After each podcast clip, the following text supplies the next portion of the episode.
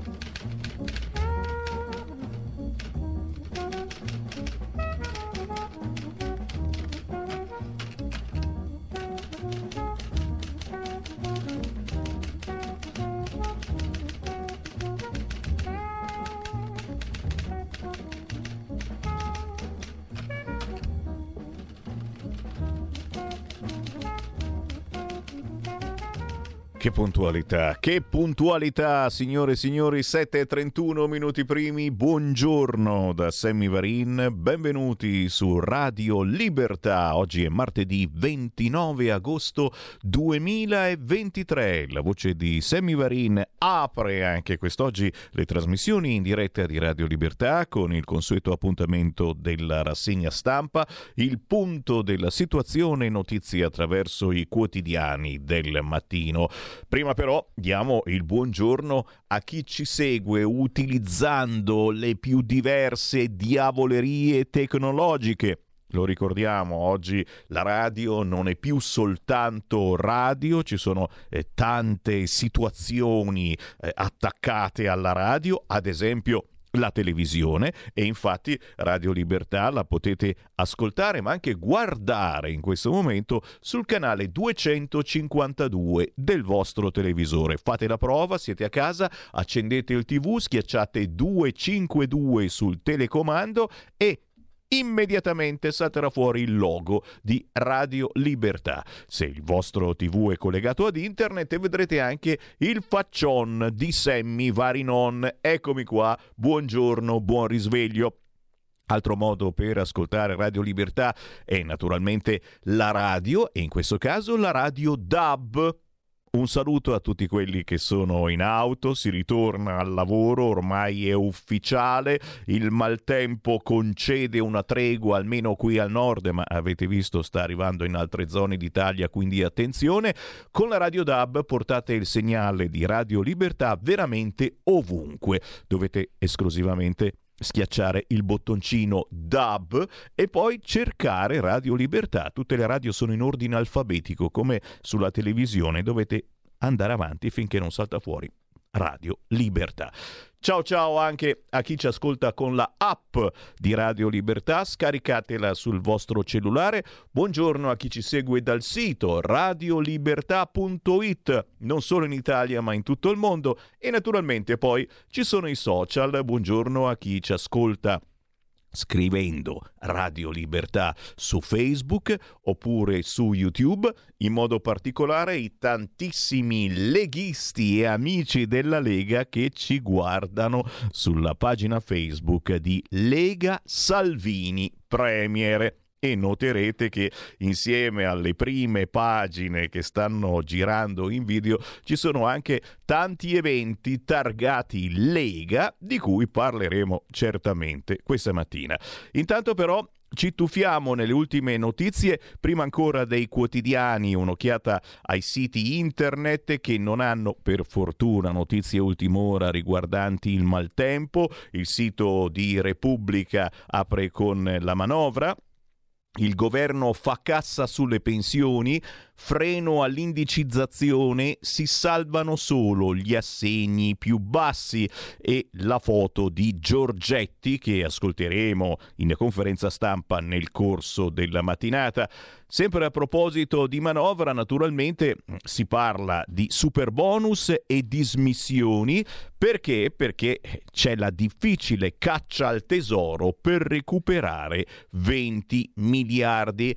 L'intervista su Repubblica a Crosetto, cambiare il patto di stabilità, spada di Damocle sui conti italiani. Chissà se gli chiederanno del libro di Vannacci. Oh, sembra completamente dimenticato il libro di Vannacci. Vi siete accorti? Non lo abbiamo dimenticato certo noi. C'è l'intervista di sabato scorso sul quotidiano La Verità e ce l'ho sempre lì al fresco eh, che vi devo ancora leggere. Meloni accetta l'invito e va a Caivano. Bonificheremo il parco dello stupro. Nei cellulari trovati nuovi video di altre violenze di gruppo. Siamo sempre sul sito elettronico di Repubblica e poi naturalmente tutto ciò lo trovate anche nel cartaceo. Sul sito del Corriere della Sera, manovra, avviso agli alleati, Meloni, gli sprechi vanno tagliati. Sarà quindi una manovra, questa è la frasettina che campeggia su molti quotidiani, senza sprechi perché nelle altre si sprecava di qua e di là. Gli sprechi vanno tagliati, il super bonus, una truffa ai danni dello Stato, così ha apostrofato la Meloni il super bonus ieri. Anche qui l'asse tra Meloni e Giorgetti per limitare i ministri sulle spese. Ci spostiamo a questo punto sulla versione cartacea dei quotidiani. Subito il Corriere manovra avviso agli alleati. L'asse tra il Premier e Giorgetti sulla legge di bilancio. Poche risorse vanno spese al meglio. Meloni, niente sprechi avanti sul piano migranti. Poi annuncia vado a Caivano. Evitare gli sprechi avanti sul piano migranti, queste le indicazioni della Premier alla compagine governativa che ieri si è riunita nel Consiglio dopo la pausa estiva. Unità di vedute con il ministro dell'economia Giancarlo Giorgetti riguardo alla necessità di spendere al meglio le poche risorse disponibili. Critiche al super bonus, è una truffa. Giorgia Meloni annuncia anche di aver accolto l'appello del parroco del Parco Verde, Don Maurizio Patriciello, e quindi si recherà a Caivano. In prima pagina sul Corriere manifestazioni a Napoli e Cosenza, proteste e blocchi stradali per il reddito di cittadinanza, per il reddito di cittadinanza che non ci sarà più. Il faccia a faccia è diventato un caso, incontro a Roma con Israele, caos in Libia, via la ministra, sospesa la ministra libica Mangouche per aver incontrato a Roma il suo omologo israeliano Cohen. Ma di spalla si parla anche di guerra in Ucraina, si apre uno spiraglio per un'intesa politica, Zelensky apre sulla Crimea, è meglio trovare l'intesa politica. Non è altro che un'intervista, però è forse la prima volta che Zelensky apre a un qualcosa che non sappia di guerra, una nuova ricerca di armi, di carri armati, di aerei. È possibile negoziare una soluzione politica per la Crimea piuttosto che riportarla all'Ucraina con la forza militare. Questa l'apertura del presidente Zelensky e noi siamo tutti qui ah, con la bocca aperta ad aspettare che normalmente dopo questa apertura si dice no, no, no, niente, niente, come non detto, come non detto, gli aerei arrivano, non arrivano, eccetera. Centro pagina sul Corriere, naturalmente il maltempo, neve, venti, nubifragi, l'Italia del clima estremo e naturalmente qui saltano fuori gli eco ansiosi, sarà vero, non sarà vero, ora fa freddo, eh, l'altro ieri faceva caldo e si vede la neve eh, sulle nostre montagne. Danni al nord, una frana ferma i treni da e per la Francia, resta l'allerta, pioggia battente, neve, vento forte, si imbianca il sestriere, Genova va sott'acqua, altre ore difficili a causa del maltempo che da due giorni sferza l'Italia del nord, con le temperature scese anche di 15 gradi. Eh sì, questa mattina i gradi qui erano 17. La frana in Savoia complica i collegamenti con con la Francia e intanto la Sicilia continua a bruciare. Così il centropagina del Corriere. Il caffè di Massimo Gramellini dedica eh, la prima pagina del Corriere ai bifolchi di Morgan. E sapete, non ve l'abbiamo trasmessa alla fin fine eh, l'uscita di Morgan sul palco sabato sera perché era davvero poco gentile nei confronti di gay, lesbiche e transessuali che invece cerchiamo di trattare per il meglio, eh, però, però, però ci è andato giù pesante Morgan, certamente. È nel suo carattere. Mm, mm Sicuramente Morgan e Sgarbi insieme, anche questo è stato un esempio eh, di, di, come mm, si possa trasmettere eh, un, un certo modo di pensare, di vivere, di ragionare.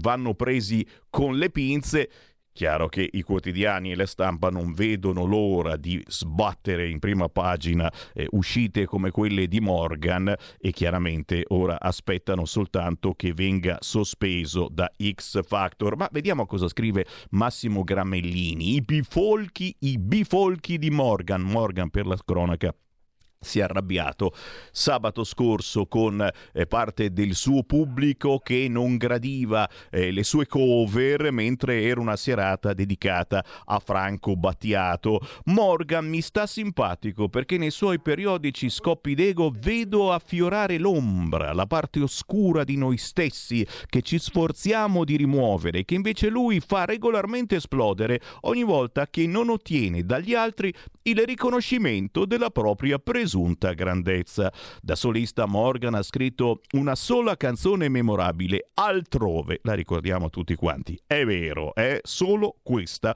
è diventata famosa, le altre sono sparite e ha una voce poco aggraziata, scrive Gramellini sul Corriere. È decisamente più bravo a suonare e a divulgare. Eppure si sente un genio incompreso e un grande artista, come tanti in quest'epoca sprovvista di geni e di artisti.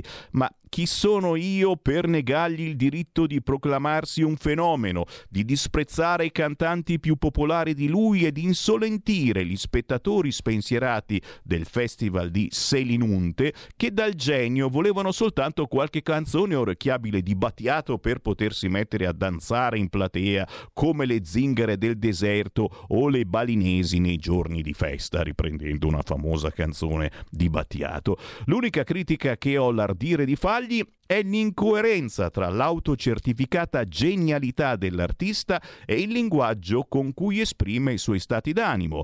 Da un genio mi aspetto parolacce d'autore, allusioni perfide, insulti pregnanti, in questo senso l'epiteto bifolchi non mi è dispiaciuto, un po' arcaico, però di spessore, ma per dare del frocio di merda a un, a un disturbatore, scusate, e gridare un altro levati dal cazzo, non è necessario essere artisti, basta frequentare un qualunque stadio o ingurgo automobilistico. Oddio, Lì eh, spuntano anche i fucili subacquei, al limite un talk show dove però nessun bifolco pretende di passare per genio. O sì, questo è il commento di Massimo Gramellini alle parolacce che avete ascoltato eh, senza filtri né censura e ci abbiamo provato per farvi capire come ci è andato giù pesante Morgan, un qualcosa che nessuno di noi avrebbe fatto e ci mancherebbe. Questa è la prima pagina del Corriere e andiamo subito a fare un giretto anche su Repubblica che mette in apertura l'autunno del rigore, i piani per la manovra, Meloni agli alleati, tagli agli sprechi, scelte politiche sugli interventi, priorità cuneo fiscale, natalità, subito le riforme. ma poi parte la caccia ai fondi. Giorgetti non esclude nuove privatizzazioni, l'ipotesi di ridurre anche la rivalutazione delle pensioni. Sulla Repubblica, Crosetto sul patto di stabilità l'Europa non può tornare al passato. La questione migranti, dopo gli attacchi di Salvini, Palazzo Chigi, più coesione tra i ministeri, il governo è in difficoltà sull'immigrazione, uno dei cavalli di battaglia della destra in campagna elettorale. È difficile spiegare all'opinione pubblica quello a cui si assiste. E questa frase viene anche ripresa da un altro giornale di sinistra. È difficile spiegare, eh, mm, diciamo che è un riconoscimento eh, di aver perso in questo momento, di non riuscire ad andare avanti, di non sapere che cosa fare. Eh, eh, eh, beh, insomma, è difficile spiegare all'opinione pubblica quello a cui si assiste, ha detto la Premier a proposito del record di sbarchi e richiama i suoi a un maggiore coordinamento. È essenziale che ciascun ministero sia al corrente del lavoro che svolge il suo collega. Eh, cose naturalmente la Palissiane, che però vengono ricordate in questo momento chissà perché. L'intervista all'assessore regionale qui in Lombardia, Romano La Russa, Lombardia al limite servono più risorse oggi su Repubblica. In centro pagina su Repubblica eh, una notizia, scontro tra lo Stato laico e la comunità islamica in Francia. Sembra incredibile. Francia, in classe, vietata la baia, la tunica di moda tra le musulmane, naturalmente. Correremo subito a capire qualcosa di più. Oh, se la vietasse l'Italia, ti immagini a Trieste tutte le bagnanti eh, con il loro vestito e eh, farebbero la rivoluzione. Zelensky e la Crimea è possibile la soluzione politica? Questo riquadretto campeggia un po' ovunque, salvo smentite dei prossimi minuti, ci speriamo naturalmente come non mai. Eh, eh, senti, eh, io, io, quasi quasi cedo alla tentazione e vado subito a pagina 15. Cosa, cosa ne pensate? Ah, non ho, non ho, ricordato il nostro numero di WhatsApp, eh, perché sono le 7.47 e ancora non prendiamo telefonate a quest'ora, ma chi vuole commentare le notizie dei quotidiani che sto leggendo posso, potete tranquillamente entrare in diretta inviandoci un WhatsApp. Prendete nota del nostro numero 346 642 7756. Lo ripeto, 346 642 7756 e sono ben felice naturalmente di leggerli durante la trasmissione o anche addirittura questo pomeriggio. Ricordate che io torno in onda dalle 13 alle 15. Il numero invece per andare in diretta aspettiamo ancora eh, una mezz'oretta almeno per aprire le linee, è 0292 94 7222, riservato soprattutto magari a chi non è mai andato in diretta e vuole commentare qualche notizia mm, che... Eh, eh, oh, sulle quali magari avete un pensiero diverso eh, dalla grande maggioranza degli italiani. Segnate il numero 0292 94 7222. Tra una mezz'oretta apriamo le linee. E va bene, mi avete convinto, sono su Repubblica a pagina 15 Anais Ginori scrive il caso. La disfida della Baia, Parigi la vieta a scuola, ma per le musulmane è un abito alla moda polemiche sulla scelta del governo che considera la tunica un simbolo religioso. Il governo francese ha deciso che con l'inizio del nuovo anno scolastico non si potrà più indossare questa tunica musulmana, la baia. Per molte ragazze musulmane la baia è soltanto un indumento di moda importato dai paesi del Golfo dove è diventato tendenza. Per applicare il divieto il governo francese si basa sulla legge, basa sulla legge del 2004 che proibisce i simboli religiosi e che ha portato a vietare anche l'hijab, eh? come sono avanti in Francia. Non c'è posto per la baia nelle nostre scuole, dice il giovane ministro dell'istruzione Gabriel Attal. Il governo francese si prepara alla riapertura degli istituti tra qualche giorno, lanciando una nuova battaglia contro la tunica musulmana molto diffusa tra le donne in Medio Oriente e ora indossata da tante ragazze francesi. La baia è un abito largo che ha cominciato ad apparire in molti licei d'Oltralpe, mettendo in difficoltà professori e presidi indecisi su come comportarsi rispetto alla legge 2004 che vieta simboli religiosi. Approvata quasi vent'anni fa, la normativa non permette di indossare classe, in classe il velo islamico, ma neanche la kippa per gli ebrei o un crocifisso per i giovani cristiani. Non potete andare a scuola con il crocifisso. La legge che si applica quindi a tutti i culti ormai accettata e rispettata viene adesso sfidata da un nuovo indumento promosso da gruppi di influencer musulmane su YouTube a tendenza integralista. Per il ministro Attal, 34 anni, fedelissimo di Macron, nominato appena due mesi fa in uno dei dicasteri chiave dell'esecutivo, la Baia rappresenta addirittura un attacco politico contro la laicità, principio principio cardine della scuola pubblica francese che risale alle famose leggi del ministro Ferrini lontano 81, 1881. Attal ha annunciato ieri per la sua prima rentrée da ministro una circolare che vieterà esplicitamente questa tunica che copre qualunque forma, assimilata ai capi già citati dalle regole del 2004, anche se la definizione è controversa. Però non è mica male sta tunica, eh? No, sto pensando come mi starebbe. Devo dire che copre qualunque forma, eh? Quindi nasconde la panza, nasconde il cicciottino di qua. Ci...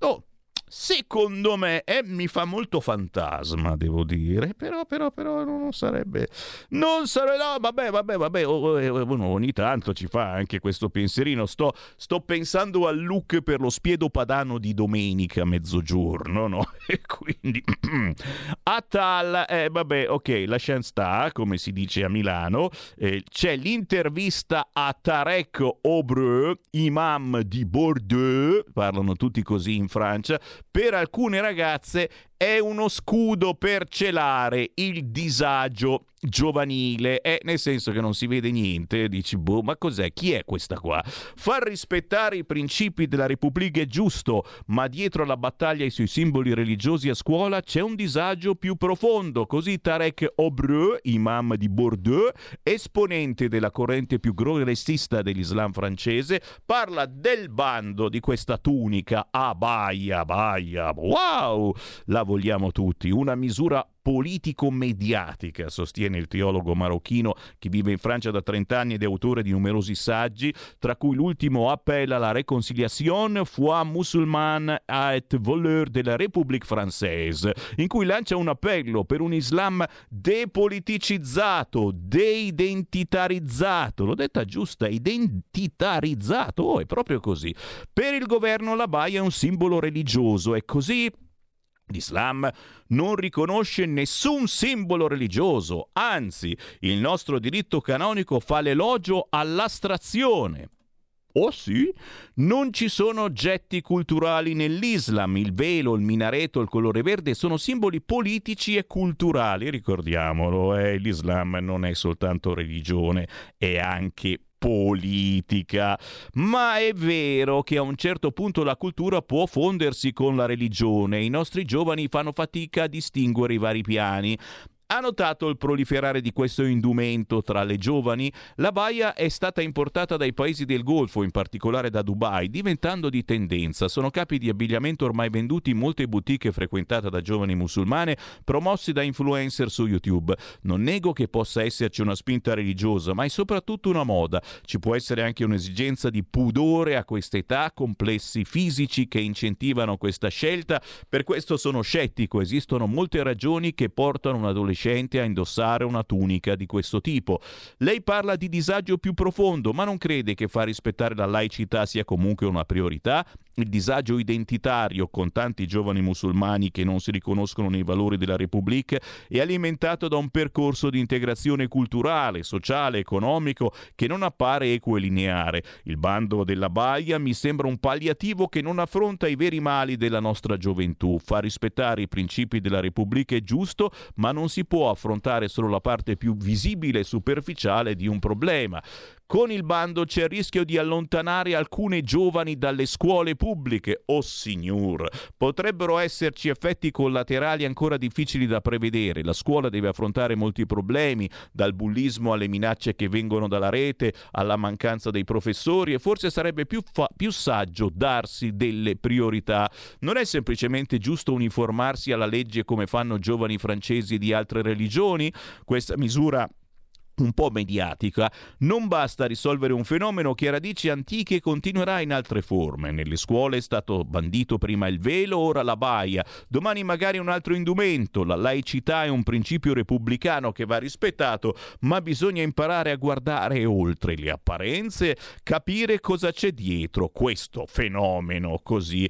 L'imam di Bordeaux, e naturalmente staremo a vedere se nelle prossime rivolte delle Baglieu le ragazze avranno su la baia, questa tunica che, ripeto, anche a Sammy Varin, secondo me non sta niente, niente male. Sono le 7.55, il buongiorno rinnovato, eh, siamo in diretta in rassegna stampa, questa settimana sono io ad occuparmi di rassegna stampa, accetto i vostri Whatsapp al 346 642 7756 più tardi apriremo anche le linee allo 029294 7222 ma ancora qualche prima pagina per farvi goder. Meloni va a Caivano zone franche basta basta zone franche questa è l'apertura del quotidiano La Stampa con la risposta all'appello di Don Patriciello lettera della mamma di una delle ragazze stuprate qui è l'inferno. In centropagina sulla stampa pensioni, il governo rinvia quota 41, la Premier in Consiglio dei Ministri striglia i ministri su manovra e migranti, rete team c'è via libera all'ingresso del tesoro, De Caro attacca Fitto, ora ci spieghi perché tolgono i fondi del recovery soltanto ai comuni. Sulla stampa l'inchiesta PNRR tagli per tutti, al sicuro solo Salvini, le modifiche al PNRR erano inevitabili per Meloni, c'era da sancire una discontinuità dal governo Draghi, ma Salvini è al sicuro. Di spalla anche sulla stampa la svolta di Zelensky. Ora una soluzione politica per la Crimea, stop alla legge marziale. E Domenico Quirico commenta con la sua analisi: torna il fantasma della diplomazia. E chissà perché lo chiama fantasma. È una cosa bellissima di tornare a parlarsi. Anche questa è una cosa che fa paura? Punto di domanda. Vediamo se ci sono altre segnalazioni sulla stampa, niente di che. E allora andiamo a fare un giro sul libero. Ci mancava l'Economist, il pizzino di Elkan alla Meloni sui giornali di proprietà degli Agnelli, articoli pieni di luoghi comuni e attacchi al governo. Di spalla Michele Ziccardi, vogliono reddito di cittadinanza dai fannulloni slogan per Conte e botte alla polizia. Si riferisce naturalmente alle manifestazioni che ci sono state ieri. L'Unione Europea ci ignora. L'invasione fermiamola da soli. Oh là là! Chi scrive una roba del genere oggi sul libero?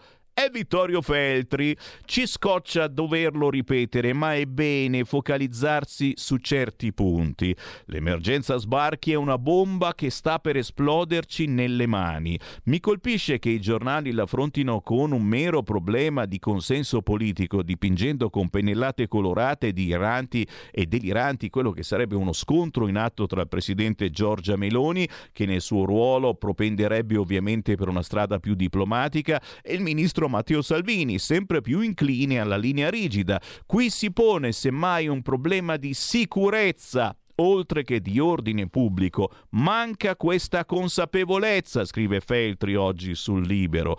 Non c'entrano destra e sinistra né lotte intestine agli schieramenti né il pericolo di scivolare nei sondaggi. Ci sono in ballo l'Italia e ci sono in ballo i suoi cittadini. C'è di mezzo una sovranità che incontra il limite del mancato esercizio del controllo delle frontiere, elemento che non può che inficiare la credibilità, la forza e l'immagine immagine dell'Italia nel mondo, essendo la nostra nazione l'unica del sistema internazionale dove migliaia di migranti, sedicenti profughi, sbarcano ogni giorno e vengono presi completamente in carico dai servizi pubblici sparsi sul territorio, per di più a tempo indeterminato. Sfido chiunque a indicarmi un'analoga situazione.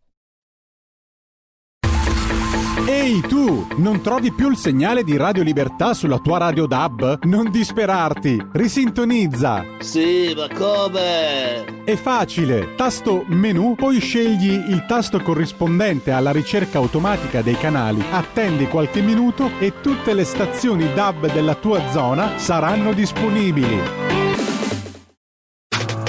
Stai ascoltando Radio Libertà. La tua voce libera, senza filtri né censura. La tua radio.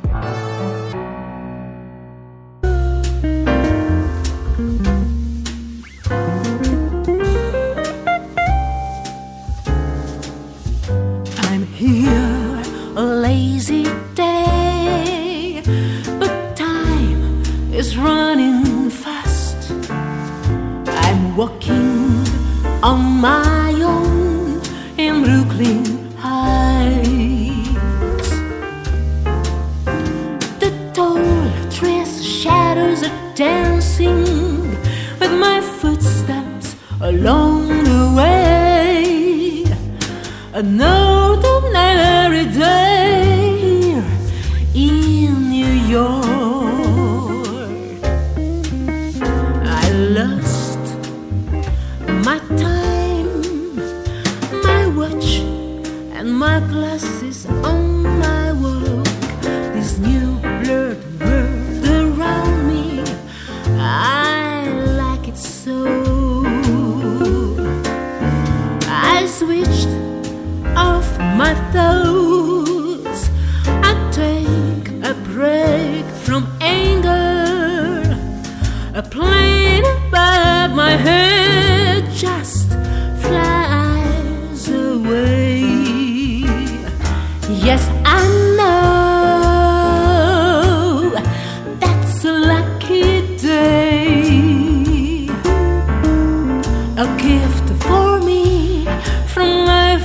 time that makes me glad. A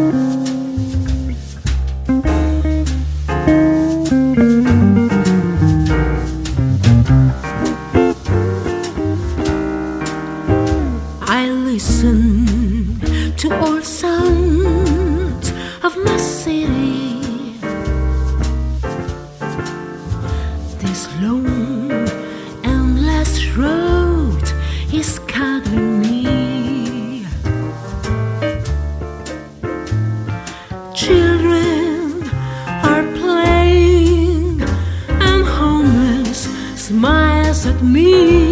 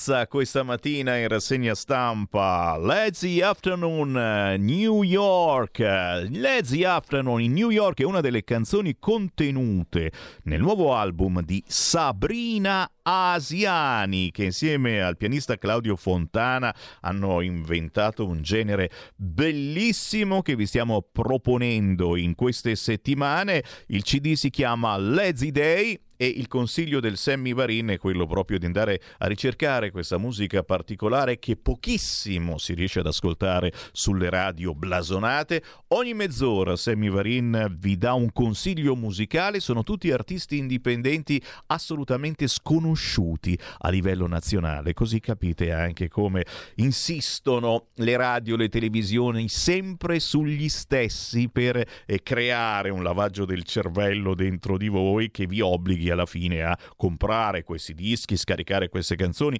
ascoltare solo quella musica. Noi ci chiamiamo Radio Libertà e cavolo se siamo liberi. Complimenti a Sabrina Asiani. Ogni mezz'ora anche in rassegna stampa avremo modo di entrare nella musica indipendente. Una volta c'era Gabriella Farinon, che forse era un po' meglio di Sammy Varinon. Bravo Marco, che fa lo spiritoso e che però ricorda anche che dalla lettera di quella madre di Caivano traspare una cosa sola, che questa donna era assolutamente inconsapevole di ciò che accadeva alla figlia, cioè non controllava la figlia e questo è inconcepibile. Purtroppo, purtroppo, purtroppo eh, eh, abbiamo perso il controllo dei nostri figli Andrea da Cagliari mette subito il dito nella piaga. Buon di Sammy, non ho sentito nulla sul decreto contro l'immigrazione. È stato fatto qualcosa, ma sì, Andrea, non sei stato attento. ne ho parlato finora. È chiaro che si è fatto qualcosa. Eh, tantissimo. Eh, eh oh, finora non ho trovato niente in prima pagina. Ma abbi pazienza, ho appena cominciato la rassegna stampa. Il ritorno ritorno dello Stato, titola oggi il quotidiano Il Giornale, parlando però di stupri. Nel primo Consiglio dei Ministri dopo le vacanze, Meloni annuncia la visita a Caivano dopo le violenze. Niente passerelle, riportiamo la sicurezza. Via al piano anti-branco e la sinistra alimenta la protesta. A Napoli scontri per il reddito. Tagli di spesa e zero sprechi per abbassare il cuneo fiscale. La linea di Giorgia, paghiamo il disastro super bonus. Così l'Unione Europea ha tradito la Tunisia, ma le ONG denunciano l'Italia. Qui si parla di immigrazione sul quotidiano Il Giornale. La Premier contro Bruxelles e bacchetta i suoi ministri. Giorgia Meloni è infuriata. Gli aiuti promessi a Tunisi da Italia ed Europa non sono mai stati stanziati e Bruxelles Bruxelles non ha fin qui mosso un dito, tuttavia la direzione è quella giusta. Si dice che la direzione è quella giusta e allora scusami, eh, siamo sul quotidiano Il Giornale, c'è una richiesta da parte di Cagliari di parlare di immigrazione e che faccio? Non ci vado e ci vado e come? Andiamo sul quotidiano Il Giornale, andiamo a che pagina? A pagina 8 e 9 del quotidiano Il Giornale e vediamo un attimo. Eh, arrivandoci eh, si parla anche di lotta baby gang, daspo ai minori e castrazione. Ecco il piano Lega contro il branco. Ricordiamolo, eh, perché poi mh, questa violenza del branco molte volte purtroppo è collegata anche all'immigrazione, perché eh, sono eh, i migranti piccini, piccoli, eh, che insegnano ai nostri figli come loro vivono in altre zone del mondo e a quanto pare con successo. Stiamo proseguendo.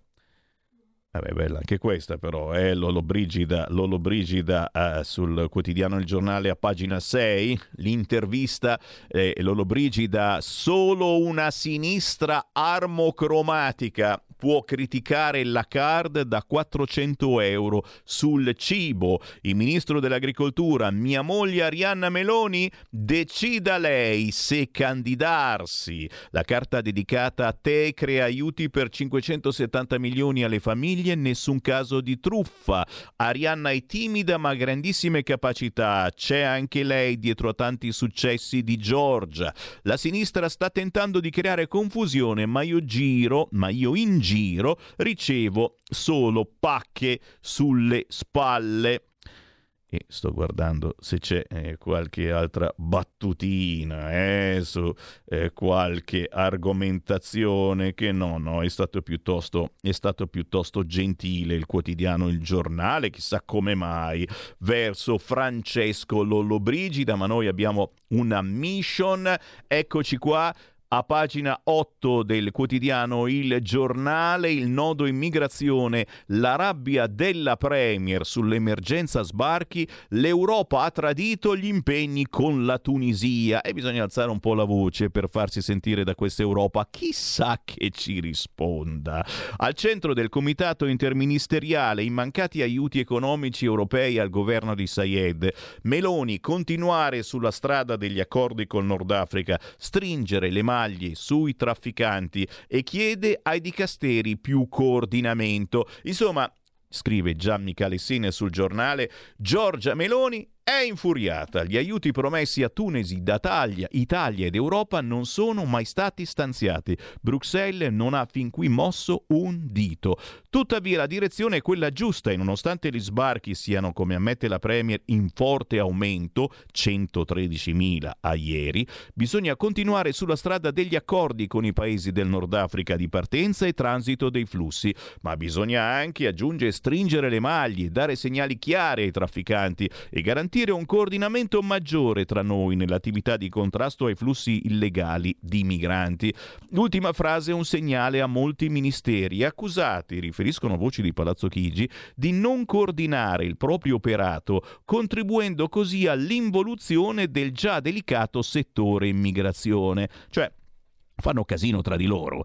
Anche per questo la Meloni, dopo Consiglio dei Ministri, ha convocato CISL, il Comitato Interministeriale per la Sicurezza della Repubblica, formato dai principali ministri e dai responsabili dell'intelligence. Al centro dell'incontro la delicata questione Tunisia, dove nulla procede come previsto. Numeri e fatti lo dicono chiaramente. Ieri l'intelligence segnalava il recupero di una cinquantina di motori sequestrati dalla Guardia Nazionale Marittima di Tunisia ai trafficanti di uomini uomini. Intanto però il ministro dell'interno Matteo Piantedosi se la vedeva con gli arrivi di ben 63 barchini partiti dal Nord Africa e con la cifra record di oltre 3.000 sbarchi in 24 ore. Una situazione da incubo che oltre alle proteste strumentali dei sindaci PD, improvvisamente sensibili all'impatto dei migranti sul territorio, deve tener conto del disagio di alcuni primi cittadini non proprio di sinistra. Primo fra tutti Matteo Di Piazza, abbiamo letto ieri l'intervista al sindaco di Trieste, che complice il moltiplicarsi degli arrivi sulla rotta balcanica, quindi non via mare ma via terra, si è ritrovato con 500 disperati accampati nelle strade e ha dovuto implorare l'intervento del Viminale per vederne trasferiti 200. La situazione più ingestibile resta però quella tunisina. Per capire perché Nonostante l'impegno della Meloni, di Piantedosi, del ministro dell'interno Tajani, tutti reduci da Tunisi, la situazione resta ingestibile, basta seguire i soldi. I 105 milioni di euro promessi dall'Unione Europea sottoscritti dalla Presidente della Commissione Ursula von der Leyen, sbarcata a Tunisi il 16 giugno con Giorgia Meloni, il premier olandese Mark Rutter, non sono mai arrivati a destinazione. Ma tra i fondi mai stanziati, ci sono anche i 100 milioni destinati garantiti dal nostro Ministero degli Esteri. I sordi! I sordi non arrivano! Le conseguenze a catena di questi ritardi sono devastanti.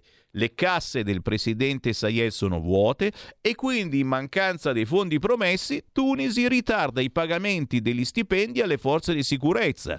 Tutto ciò spiegano le fonti di Palazzo Chigi al giornale, provoca forti pressioni interne che hanno come naturale conseguenza la riduzione degli impegni assunti per bloccare le partenze. Oh! E avete capito perché continuano ad arrivare i clandestini? Perché non paghiamo, paghiamo, abbiamo promesso dei soldi e non glieli diamo.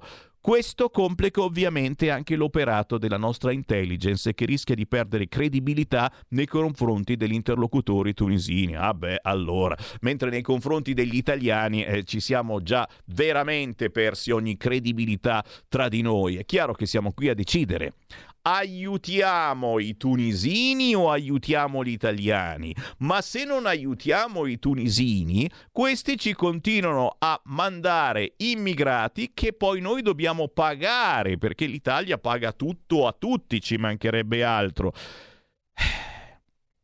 Ancora più gravi sono le conseguenze sull'inazione europea. Gli impegni assunti dalla von der Leyen erano garantiti dalla presenza di Giorgia Meloni, erano insieme. Eh? Il loro mancato rispetto rischia di rendere poco credibile il nostro paese e ridimensionare la disponibilità alla collaborazione di un personaggio problematico, suscettibile come Sayed. È, è problematico Sayed, scrive il giornale. Non è che poi si offende questo. Oh, mi avete dato problematico a me. Oh anche perché il mancato rispetto degli impegni europei rischia di rendere sempre più improbabile il via libera al prestito da un miliardo 900 milioni di dollari del Fondo Monetario Internazionale, cioè devono dare soldi alla Tunisia non glieli danno e è logico, la situazione peggiora sempre di più e Sayed, che è un po' problematico sicuramente, però non è mica scemo, dice, ah, oh, eh, no, no, se non ci date i soldi non ci aiutate e noi continuiamo a farvi avere tanti, tanti migranti. È inutile, aggiunge la fonte del giornale, pretendere da Sayed riforme e azioni concrete se non gli si danno i soldi per realizzarle. Considerazioni amare, ma reali che contribuiscono ad alimentare l'ira di una Meloni consapevole di come tutto ciò allontani l'unico sviluppo capace di bloccare le partenze. In assenza di fondi e garanzie sarà inutile infatti confidare in una richiesta sottoscritta dallo stesso Sayed che permetta a Italia e Europa di operare direttamente sulle coste tunisine bloccando alla fonte il traffico di uomini. Quindi strigliata per i ministeri ma soprattutto chi doveva dargli soldi alla Tunisia e non gli ha dato un tubazzo di nulla. L'intervista, siamo sempre sul giornale, a Stefano Lorusso, il problema va oltre il colore politico, flussi migratori fuori dall'ordinario. Ah, questo, questo sa, la sa lunga, eh? Il sindaco Dem di Torino, quella, a Torino sono tutti allegri, sapete, per il blocco degli Euro 5, ma per fortuna Salvini c'è, dopo ne parliamo sulla verità, se ne parla parla quest'oggi, il sindaco Dem di Torino invita a uscire dalle dinamiche ideologiche. Questo governo deve ormai affrontare una questione sistemica e eh, il PD lo diceva da anni, lo dice da decenni che è una questione sistemica l'immigrazione e che non si può bloccare, anzi non bisogna proprio bloccarla. La situazione a Torino è critica come in tutte le grandi città italiane. Il primo cittadino pidino del comune piemontese Stefano Lorusso ammette, uno degli ultimi comuni in mano alla sinistra, ammette che l'emergenza migranti non è una fantasia del governo. Certo che c'è che fa ridere sta cosa, davvero. Eh. Quelli del PD ammettono che, la fantasia, che l'emergenza migranti non è una fantasia del governo, è davvero un mondo all'incontrario, è vero? Certo che c'è, è delegata al fatto che stiamo gestendo flussi fuori dalla previsione ordinaria, anche perché la situazione dei minori stranieri non accompagnati sta mettendo in crisi il sistema dell'accoglienza. È certo, perché diciamo che sono tutti minori e non lo sono minori. Perché i sindaci delle grandi città come Torino, che sono per lo più di centrosinistra e hanno alle spalle una grande storia di inclusione, non riescono più a gestire la situazione? Sentiamo cosa risponde il sindaco PD di Torino.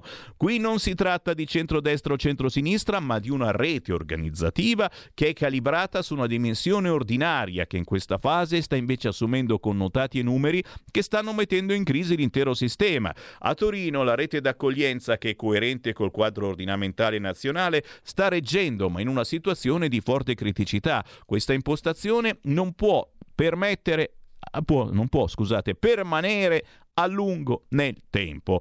Percepisce il rischio che si possano creare dei ghetti fa lo spiritoso, il giornalista Francesco Corridori del giornale, perché dei ghetti già ci sono a Torino e non soltanto.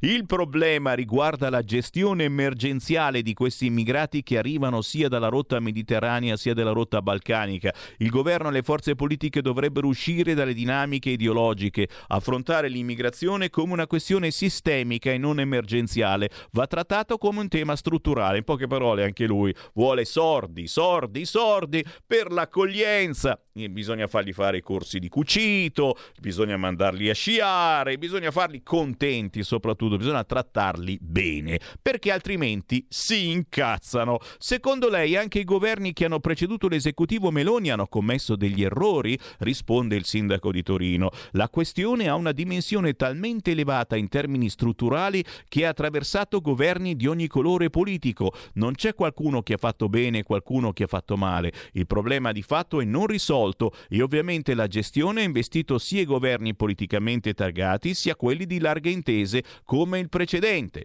La conferenza di Roma sull'immigrazione è un passo in avanti? Risponde il sindaco. È chiaro che tutte le volte che i governi si parlano e discutono è un passo in avanti. Credo che questo tema vada ad affrontare vada affrontato anche con i nostri partner europei, a partire dalla Francia e dalla Germania, per poi presentarsi a Bruxelles con una strategia comune. Potrebbe essere utile aprire a un ragionamento strutturale sul tema dell'immigrazione italiana che tocca alle radici la questione della cittadinanza. Scusate, ho una crisi di pianto, di tosse, di vomito insieme. Sono un sostenitore dello Ius Scole. Eh, ora mi manca anche il respiro. Uno degli strumenti con cui integrare gli immigrati è integriamoli con lo Ius Scole. Se noi affrontiamo il tema non da un punto di vista ideologico come fa Varin, ma programm- programmati, Vede, non riesco più, mi dispiace, non ce la faccio più a proseguire. Dobbiamo sospendere la lettura dell'intervista con Stefano lo russo, sindaco di Torino, che naturalmente dà tutta la colpa allo Ius Scole, che poi diventa naturalmente Ius Soli, eh, le cittadinanze regalate a questi immigrati che diventano poi italiani a tutti gli effetti, gli effetti e che non ci togliamo più dai piedi. ONG contro l'Italia denuncia l'Unione Europea, è illegittimo bloccarci le navi, noi vogliamo continuare a portarvi immigrati e fa niente se poi siamo qui allo sbando in Italia, non riusciamo a far fronte a queste quantità. Appello a Bruxelles dopo la stretta del decreto Cutro eliminare anche le multe che a loro non fanno né caldo né freddo perché hanno tanti di quei soldi, queste ONG e mm, anche, anche la religione eh, cattolica eh, fa del suo meglio in certe zone d'Europa. Una delle principali cause dei continui arrivi di immigrati irregolari in Italia sono le ONG che da anni svolgono un ruolo da protagonista nel Mediterraneo, favorendo gli sbarchi dei migranti nei porti italiani. La stretta voluta dal governo con il decreto Cutro sul ruolo delle ONG, che come attestato da un rapporto dell'intelligence italiana dello scorso febbraio rappresentano un vantaggio logistico per le organizzazioni criminali che gestiscono il traffico dei migranti, è un tentativo di limitarne l'operato. È perciò paradossale l'appello che 56 ONG hanno rivolto all'Unione Europea contro l'Italia, chiedendo di fermare urgentemente l'illegittima ostruzione della flotta umanitaria disposta dal nostro paese con lo stop negli scorsi giorni alle navi Aurora, Open Arms, CI. Se l'assistenza umanitaria in mare continua a essere ostacolata, ci sarà una presenza drasticamente diminuita dalle navi civili di ricerca e soccorso nel Mediterraneo centrale e il risultato sarà ancora più vite perse, hanno scritto le ONG all'Unione Europea, avanzando una richiesta. Tutte le navi civili di ricerca e salvataggio devono essere rilasciate immediatamente e qualsiasi multa derivante deve essere eliminata. Ok? Eccola qua la coesione di cui parlava prima il sindaco.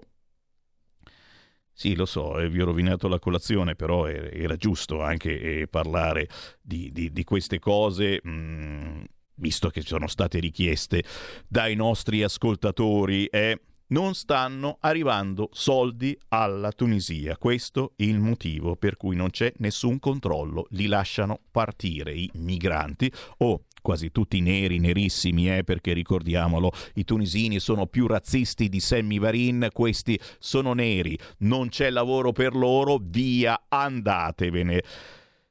Anche sul quotidiano Il Giornale, naturalmente, la svolta di Zelensky, Crimea, soluzione politica, ma Kiev attacca il Papa e poi il maltempo. Il maltempo schianta al nord, trafori chiusi e emergenza, danni e rischio isolamento. Il maltempo torna a scuotere il nord, danni neve e Fregius chiuso, un problema per i trasporti perché anche il Monte Bianco la settimana prossima chiuderà per manutenzione. Questa notizia naturalmente arriva a sorpresa, non è una chiusura totale, solo per alcuni mesi, ma pensate quanti soldi ci perde il nord-ovest, una delle parti d'Italia che tira il resto d'Italia. Posso dire anche mantiene? Ok, l'ho detto. Il fatto quotidiano. Zelensky teme la Nato e cede su Crimea e attacchi in Russia. Parla di negoziati per non perdere gli alleati. Meglio soluzione politica che militare. Poi Kiev accusa il Papa di propaganda imperialista. Erdogan andrà da Putin. La, L'Africa filo Mosca aspetta il nuovo capo di Wagner. In centropagina sul Fatto Quotidiano ammazzano il Sud, poi vanno ai funerali. Destra asociale. Meloni è pronta ad andare a Caivano. Vittima sacrificale, via il reddito, tagliati PNRR e lavori pubblici, meno 18,5 miliardi. Boom di migranti. Da Napoli a Catania protestano i senza reddito di cittadinanza. A Roma a Roma. Ancora quotidiani, il quotidiano La Verità, ma prima volevo leggervi anche il manifesto che è più divertente.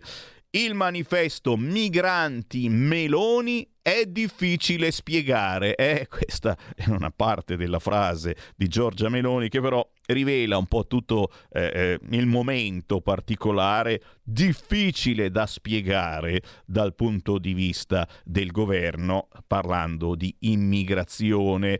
Nel Consiglio dei Ministri la Premier ammette le difficoltà, decreto a settembre. È difficile spiegare all'opinione pubblica quello a cui assiste e lo capisco bene.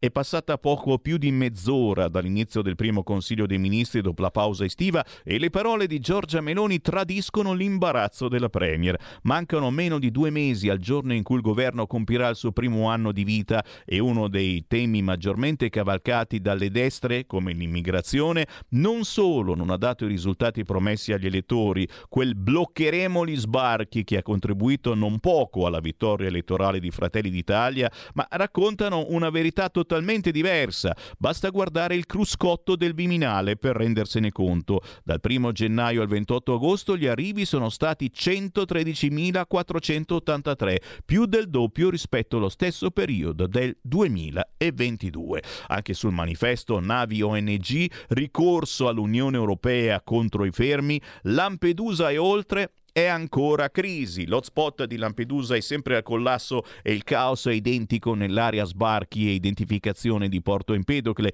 Intanto arriva la richiesta di 56 ONG all'Unione Europea di intervenire contro l'illegittima ostruzione della flotta umanitaria da parte del governo Meloni. Ancora sul manifesto servizio segreto è incontro segreto in Italia tra i due nemici storici Israele e Libia, ma Tel Aviv rivela tutto e fa scoppiare il caos. Tripoli brucia di protesta, Biden è furioso, il ministro degli esteri italiani ne esce a pezzi, si è fatto beffare da uno dei suoi migliori alleati e non ha ancora capito la Libia. E Tajani con gli occhiali scuri che strappa sicuramente un sorriso. Sul quotidiano Il Manifesto, mazza se sono diventato comunista oggi, Vannacci e l'uranio, l'invenzione dell'eroe. La destra alla destra di Giorgia Meloni, la destra alla destra di Giorgia Meloni, la destra alla destra di Giorgia... Sto campionando? Mi pare di sì. Non è colpa mia, eh, sono sicuramente i ripetitori. La destra alla destra di Giorgia Meloni di accreditare il generale Roberto Vannacci come eroe nazionale per una sua denuncia sull'uranio impoverito.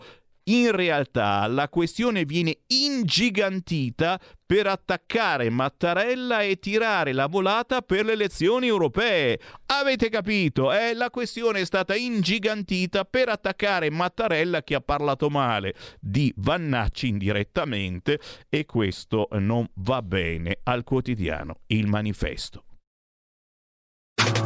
Stai ascoltando Radio Libertà. la tua voce libera, senza filtri né censura. La tua radio.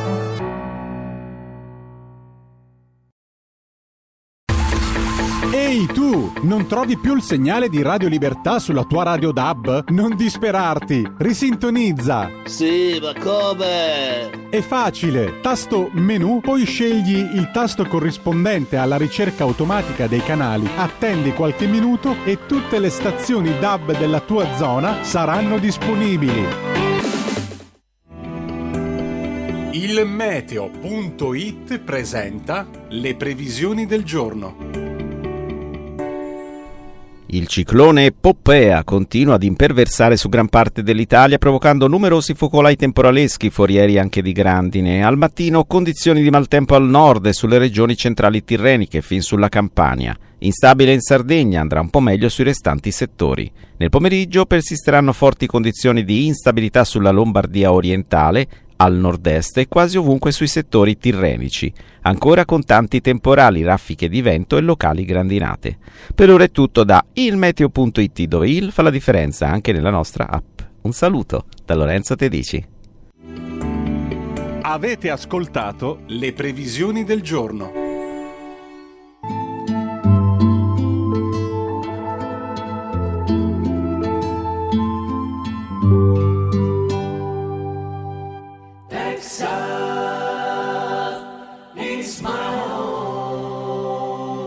In a lonely valley, the shade of the mountains to find a peace.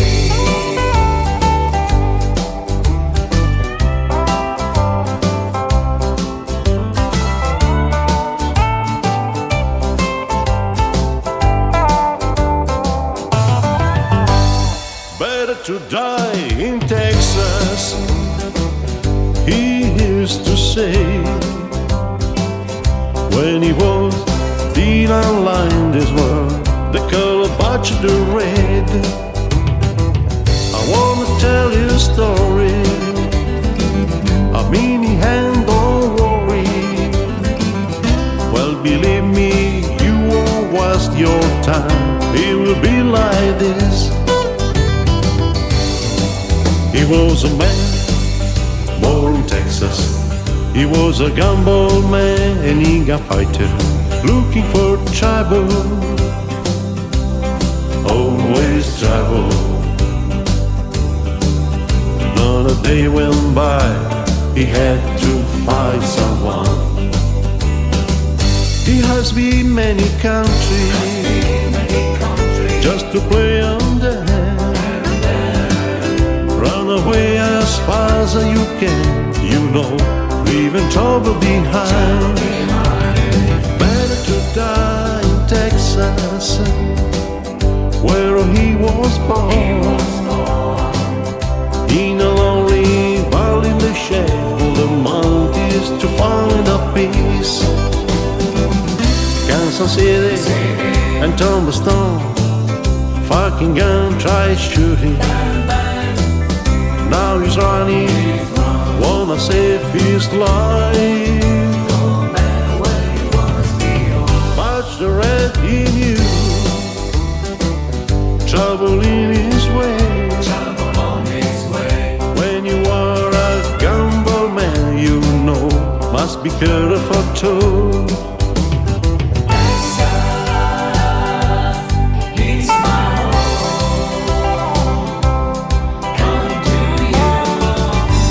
Was alone, very lonely.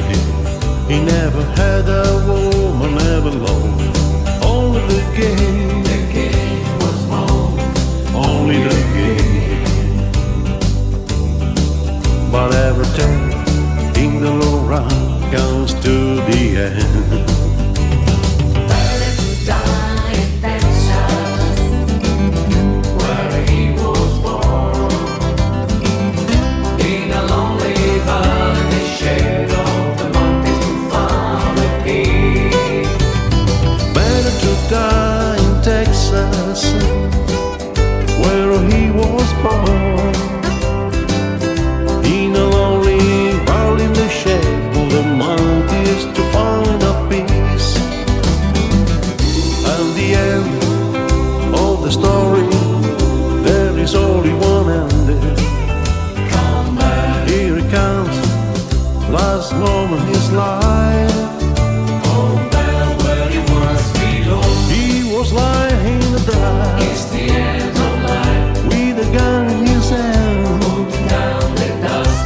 Few dollars in the other hand. But he won't need any more. Country western che vi stiamo proponendo con vari artisti in questo periodo. Lui si chiama Condio, tutto attaccato, facilissimo da trovare su YouTube. Better to Die in Texas, ognuno sceglie dove preferisce morire. In Texas, secondo lui, non è niente male. Bella canzone che trovate facilmente sugli store digitali e su YouTube. Ci ha portato alle 8.35 minuti primi con il buongiorno rinnovato. Io sono Sammy Varin, siamo in rassegna stampa. In questa settimana vi tengo compagnia dalle 7.30 alle 10.30 e poi anche il pomeriggio dalle 13 alle 15, leggendo i quotidiani oggi in edicola e commentandoli in compagnia di ospiti, ma soprattutto in vostra compagnia. E in effetti proprio adesso apriamo le linee allo 0292 94 7222. Chi vuole entrare in diretta e commentare le notizie di oggi lo può fare, soprattutto voi che magari non siete mai entrati in una radio nazionale, qui lo potete fare senza che nessuno vi chieda di cosa volete parlare, dammi il tuo numero che ti richiamiamo. No, no, no. Chiamando 0292947222 entrate subito in onda, sentite una musichetta, sono io che suono la chitarrina e dopo qualche secondo il regista vi dice "Vuoi andare in diretta? Resta in attesa". Se non avete tempo né voglia di entrare in diretta, potete comunque inviarmi un messaggio WhatsApp 346 642 7756 e io lo leggerò. Come ha fatto Roberto dalla Brianza. La Germania ci vede come fancazzisti, ma fa banchetto con le nostre aziende. La Francia ci fa la guerra economica, l'Olanda ci frega le tasse. Come si fa ad essere europeisti? Solo un pirla può esserlo. Dobbiamo bloccare da soli l'immigrazione clandestina. Tanti WhatsApp al 346 642 7756. Marcello da Roma. Ma quali aiuti, quali accordi con il Nord Africa? Bisogna fare come la Grecia che mette fuori uso i motori e li lascia senza acqua e senza cibo fino a quando dichiarano da dove sono partiti per trainarli al punto di partenza. L'unica soluzione che funziona per bloccarli. Paura di parlare di Mattarella, votato con orgoglio da Salvini come un infiltrato per fare i danni dell'Italia. Diciamolo con chiarezza, senza paura e costen- contestandolo in ogni occasione. Basta! Ma noi veramente non abbiamo per niente paura. Parliamo male di tutti senza problemi. Semmi, un governo di destra uguale spiaccicato a quelli di sinistra, uguale creare poveri per il potere della finanza. Ben li sta la Meloni. Credo all'Europa una perversa e pervertita, poco chiaro, ma più o meno il concetto. Walter, quindi se noi creassimo una strada diretta Lampedusa-Zurigo, potremmo chiedere soldi alla Svizzera per chiuderla, risolvendo la mancanza di denari per il popolo italiano. Spiritus. Pietro, perché l'Europa deve dare soldi alla Tunisia? Vadano da chi butta vagonate di soldi per i calciatori a prenderli. Caro Pietro, eh, ma sono razzisti, lo sapete, eh? Si fa la gara e se sei nero, eh, no, no, no no, io sono un po' meno nero di te e quindi, e quindi fuori dalle scatole. Ancora WhatsApp al 346 642 7756. Io penso che i soldi sono stati imboscati da Sayed, che è il capo degli scafisti.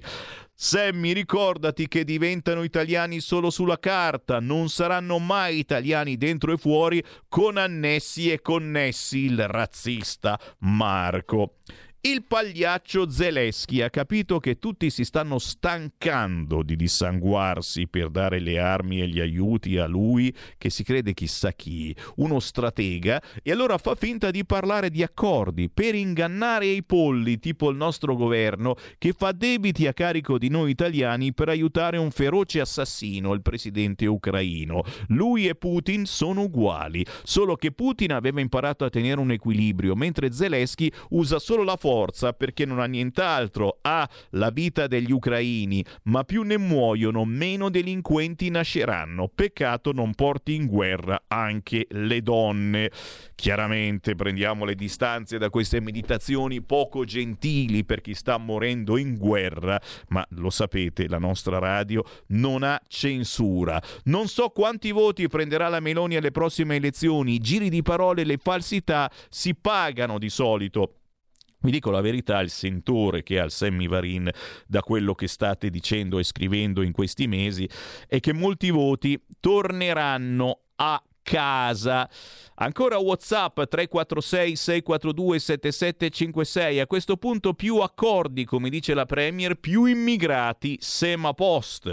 Oramai, visto che è difficile spiegare per la Premier, lo dico io, siamo un paese, se si può dire, ancora un paese questo allo sbando. Qui comandano tutti meno che noi, eh, ascoltatori che si sono eh, veramente fatti veri e propri editorialisti. Sentite, questi africani giovani e palestrati un giorno o l'altro andranno, veramente non ne arriva uno che sia magro, sbilenco, eh? sono tutti come nuovi. Questi africani giovani e palestrati un giorno o l'altro andranno nelle caserme, daranno quattro schiaffi al piantone, prenderanno le armi, si mettono nelle rotonde stradali e non fanno passare più nessuno. Ecco fatto, ci avranno finalmente conquistati. E le pecore zitte. Grande Meloni che quando parli con piglio autoritario con quella faccia che sembra vuoi spaccare il mondo, sei solo un bluff. Hai ipnotizzato i tuoi elettori, ma è finita.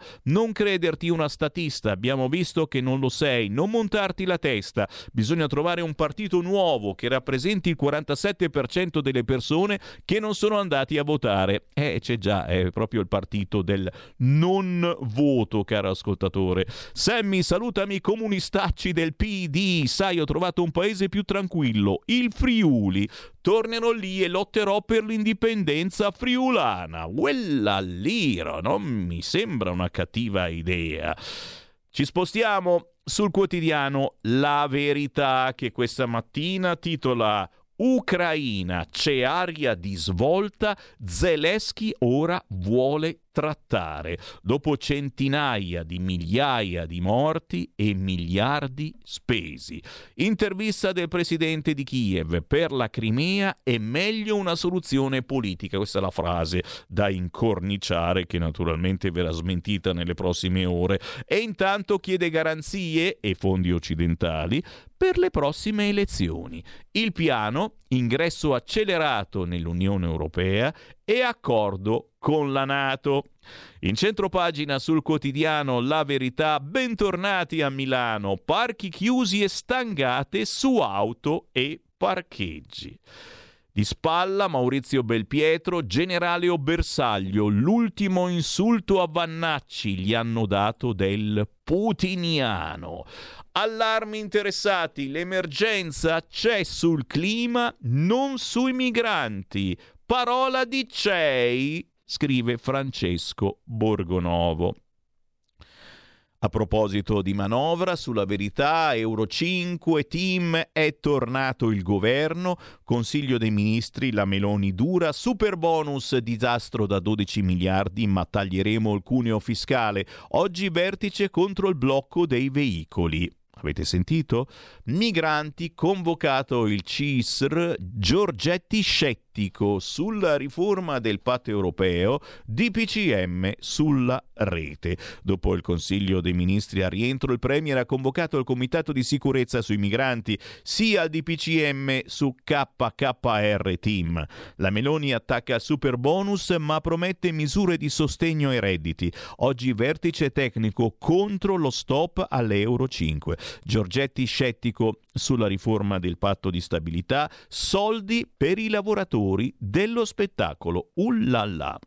Ancora sul quotidiano La Verità, presentato a Riyadh, l'allenatore si nomina ambasciatore dell'italianità, Mancini falognorri del deserto, Gravina peggio. L'immagine perfetta di questa storia è nel video ufficiale della Federazione Araba in cui si vede Roberto Mancini scegliere una cravatta verde e bianca ai colori della monarchia saudita. Le bandiere si cambiano come le cravatte appunto. Eh, naturalmente la nostra è tutta invidia perché quello si va a fare tanti soldi, sì, ha detto farà la storia ma anche se perde i soldi li piglia lo stesso. 0292947222 c'è Sammy Varin che ha aperto le linee telefoniche. Chi vuole parlare in diretta e commentare le notizie del giorno, ora lo può fare. Pronto? Ciao Sam. Ah, è caduto, peccato, ma lo riacciuffiamo sicuramente. Intanto sono a pagina 2 del quotidiano La Verità. La Costituzione non è una clava da utilizzare contro il generale. Si torna a parlare del libro maledetto di Vannacci. Sapete, quel generale che ha scritto quest'estate un libro per settimane, ne abbiamo parlato, adesso di colpo, puff, il silenzio assoluto. La libertà di parola deve valere per tutti all'interno di un conflitto legittimo garantito dalla Carta in quanto spazio simbolico comune. È molto pericoloso trasformare le regole del gioco in uno strumento di parte, scrive Agostino Carino oggi sulla verità. Se si limita il pensiero per ragioni di servizio, si cominci dai magistrati. È bella meditazione quella di Carrino oggi sulla verità. Chi c'è in linea pronto? Pronto? Buongiorno. Ciao, che sei? Sono Mario da Rieti. Eccoci. Ah, allora, eh, volevo dire una cosa. Allora, cominciamo con dire subito una cosa. Io purtroppo ho paura che il governo italiano stia con una pistola a testa puntata da parte dell'Unione Europea. Penso che bisogna ritrovare fuori quella frase di Emma Bonino, te la ricordi una decina d'anni fa? Che praticamente noi ci dovevamo prendere tutti gli immigrati in cambio di un aiuto da parte dell'Europa economico e una chiusura sugli, diciamo un occhio sui nostri conti pubblici. Io penso che sulla praticamente la trattativa sul patto di stabilità con l'Unione Europea entrerà anche questo fatto. Cioè voi vi beccate gli immigrati e noi chiudiamo un occhio sul patto di stabilità. Io non so se tu hai questo sospetto, ma io ho questo profondo sospetto che purtroppo nel mondo vale sempre un, una famosa regola aurea, l'articolo quinto, chi c'ha i soldi ha vinto e l'Unione Europea c'ha i soldi e, e ti ricatta. Punto. Questo qua io credo. Purtroppo Grazie. la frase Grazie. Articolo quinto. Chi c'ha i soldi ha vinto. Il libro maledetto anche a pagina 3 della verità con l'ultimo insulto. Vannacci è un putiniano. Dopo aver trattato il militare da omofobo e razzista, ora la sinistra si affida all'ex berlusconiano Cicchitto che su Repubblica ieri alludeva a legami con Mosca. Un'accusa dopo l'invasione dell'Ucraina ormai diventata l'arma suprema per squalificare l'avversario. In tale ricostruzione l'uranio impoverito non c'entrerebbe con il suo isolamento. Essere pro-Cremlino oggi viene ritenuto più infamante dell'epiteto di Novax. 0292947222. Pronto? Ciao Sammy, sono Augusto. Oi Augusto. Allora, eh, sull'immigrazione, sono almeno vent'anni che sento denunciare dalla Lega che l'Europa ci lascia sola. Mi auguro che ormai la Lega, come tutti noi, abbiamo capito che l'Europa non solo se ne frega, ma è complice di questo disegno di anacquamento, per non dire di sostituzione etnica. Dobbiamo fare qualcosa da soli. I mezzi ce li abbiamo, possiamo usare la forza, ci sono tanti modi che adesso non sto qua ad elencare, ma con la tecnologia e i mezzi che abbiamo militari, volendo possiamo fermare gli sbarchi, è giunto il momento di farlo, anche perché il problema dell'immigrazione non è solo un problema economico, è un problema sociale. Questi stanno sovvertendo il nostro tessuto culturale, di tradizioni, di identità, che già è minato dalla cultura woke e, e tante cose che sai meglio di me. L'immigrazione è una bomba che ci stiamo portando in casa, sta diventando sempre più potente e detonante. E ho... Grazie, Chiudo sei stato aggiungo- chiarissimo. e aggiungo una cosa, meglio essere putiniano che rimbambediano come sono tanti sinistronzi schierati. Ti saluto e ti ringrazio. Grazie, grazie, grazie. Oh, di questi argomenti poi se ne parla nelle feste targate Lega. Eh. Dopo vi dico cosa vi aspetta voi che siete appena tornati dalle vacanze. E questo weekend riprendono le feste della Lega. In particolare eh, siamo a Rovato, in provincia di Brescia, questa domenica a pranzo per lo Spiedo Padano. Visto che me lo chiedete, sì, ci sarò. Sammy Varin questa domenica, mezzogiorno, è a Rovato, in provincia di Brescia, allo Spiedo Padano, ma non soltanto, c'è anche la festa della Lega a Brugherio, Monza Brianza e poi naturalmente siamo tutti in attesa del 17 di settembre quando arriva Pontida. Intanto Zelensky apre ai negoziati in Crimea è possibile una soluzione politica, questa è la frasettina che tutti i giornali oggi riportano. Per la prima volta il presidente ha ventilato l'ipotesi della rinuncia alla penisola, intanto per autorizzare le elezioni a marzo 2024 chiede altri soldi agli alleati. Pronto? Ciao Sammy, mi senti? Buongiorno. Buongiorno, sono il Walter Friuli Venezia Giulia, quello con la V di Vicenza. Ok, senti, allora intanto ti do un piccolo detto triestino. Parlemo, parlemo, ma intanto se lo menemo, perché intanto questa è la realtà. Parliamoci chiaro, noi stiamo parlando, parlando, parlando, noi leghisti, io ho 71 anni, quindi come dire sono leghista da tempo, noi ho capito che qua è tutto un parlare parlare. Io direi che faccio una proposta shock.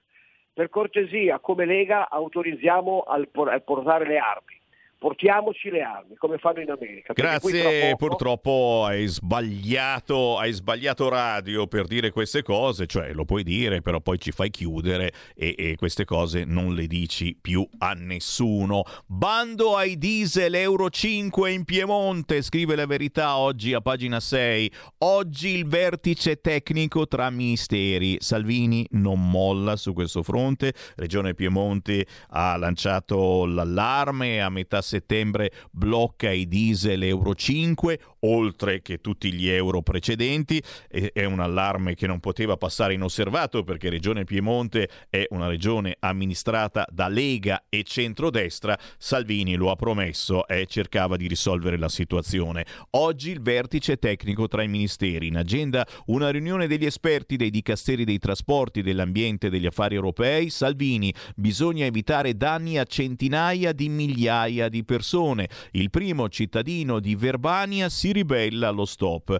Carlo Tarallo scrive la questione del divieto di circolazione per i veicoli diesel Euro 5 che dovrebbe scattare il prossimo 15 settembre a Torino e in altri 75 comuni del Piemonte è stata affrontata ieri per la prima volta in Consiglio dei Ministri. È stato il vice premier Matteo Salvini a solvare il problema che sarà approfondito oggi nel corso di una riunione dei tecnici del Ministeri dei Trasporti e delle Infrastrutture guidato dal leader della Lega, dell'Ambiente e degli Affari Europei. Si tratta, ha detto Salvini, di un dossier seguito anche dai colleghi Pichetto e Fitto. Già quest'oggi ci saranno approfondimenti tecnici per evitare di danneggiare centinaia di migliaia di famiglie e lavoratori. Il governo ha fatto sapere fonti del Ministero dei Trasporti e delle Infrastrutture è impegnato a scongiurare lo stop al divieto di circolazione per i veicoli diesel Euro 5 in Piemonte dal prossimo 15 settembre. L'obiettivo è scongiurare approvare un provvedimento ritenuto l'ennesima forzatura europea a proposito di soluzioni green, una scelta che non migliorerà l'ambiente, ma causerà grossi problemi a centinaia di migliaia di famiglie e lavoratori. Il provvedimento, adottato dalla Giunta regionale del Piemonte, guidata dal presidente Alberto Cirio, cumulato con altri divieti già in vigore, farebbe salire a 650.000 il totale dei veicoli costretti a restare fermi dalle 8 alle 19, dal lunedì al venerdì, per quel che riguarda i mezzi adibiti al trasporto di persone con omologazione fino a Euro 5 compresa e per tutte le 24 ore di tutti i giorni, compresi i festivi, per i motoveicoli con classe di inquinamento fino ad Euro 1.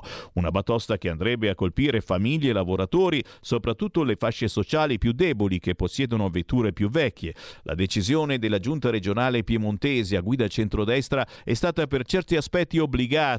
Non procedere con lo stop infatti esporrebbe gli amministratori regionali al concreto rischio di finire sotto inchiesta. Lo scorso 21 luglio, ricordiamolo, la Procura di Torino ha notificato un avviso di chiusura indagini agli ex sindaci di Torino Chiara Appendino e Piero Fassino, all'ex governatore Sergio Chiamparino, agli ex assessori comunali torinesi Enzo Lavolta, Stefania Giannuzzi, Alberto Unia e all'ex assessore regionale Alberto Varmaggia. Il reato ipotizzato per il quale rischiano il rinvio a giudizio è inquinamento colposo. Secondo l'accusa, i destinatari dell'avviso non avrebbero preso i dovuti provvedimenti in materia di contenimento dell'inquinamento, in particolare dello smog.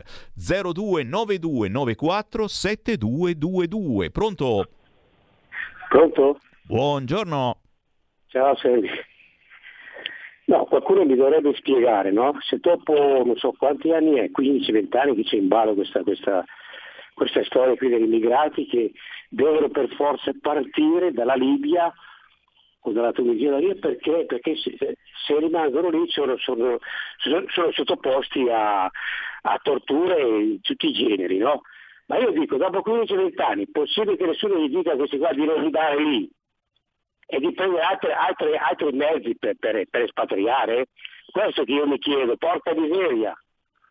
Ciao, grazie. Grazie, grazie, grazie. Quante domande ci facciamo, è vero? Beh, eh, questa radio serve anche a questo, eh, a insinuarvi il dubbio e a farvi scattare dalla poltrona dicendo dai, telefono, voglio dire qualcosa anch'io. E basta formare il numero del nostro centralone, lo 0292 94 7222. Anche se siete nuovi ascoltatori, per caso siete finiti sul canale di Radio Libertà, provate le emozioni di dire cose che sulle altre radio non potete dire, rimanendo naturalmente nella radiofonia, senza invettive pesanti contro nessuno. Sto leggendo adesso minacce di morte a Calderoli per l'autonomia. Tra poco vi leggo l'articolo, non ne parla quasi nessuno quest'oggi.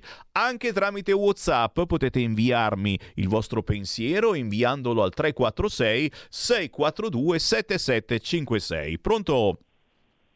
Pronto, ciao Semi, sono io. Quella sei tu. Ciao, ciao, sono Marco Provincia di Torino, sono un vecchissimo ascoltatore, ma sarà, guarda, ti giuro, 3-4 mesi che non telefono più per È piacere, piacere eh, senti, di ritrovarti.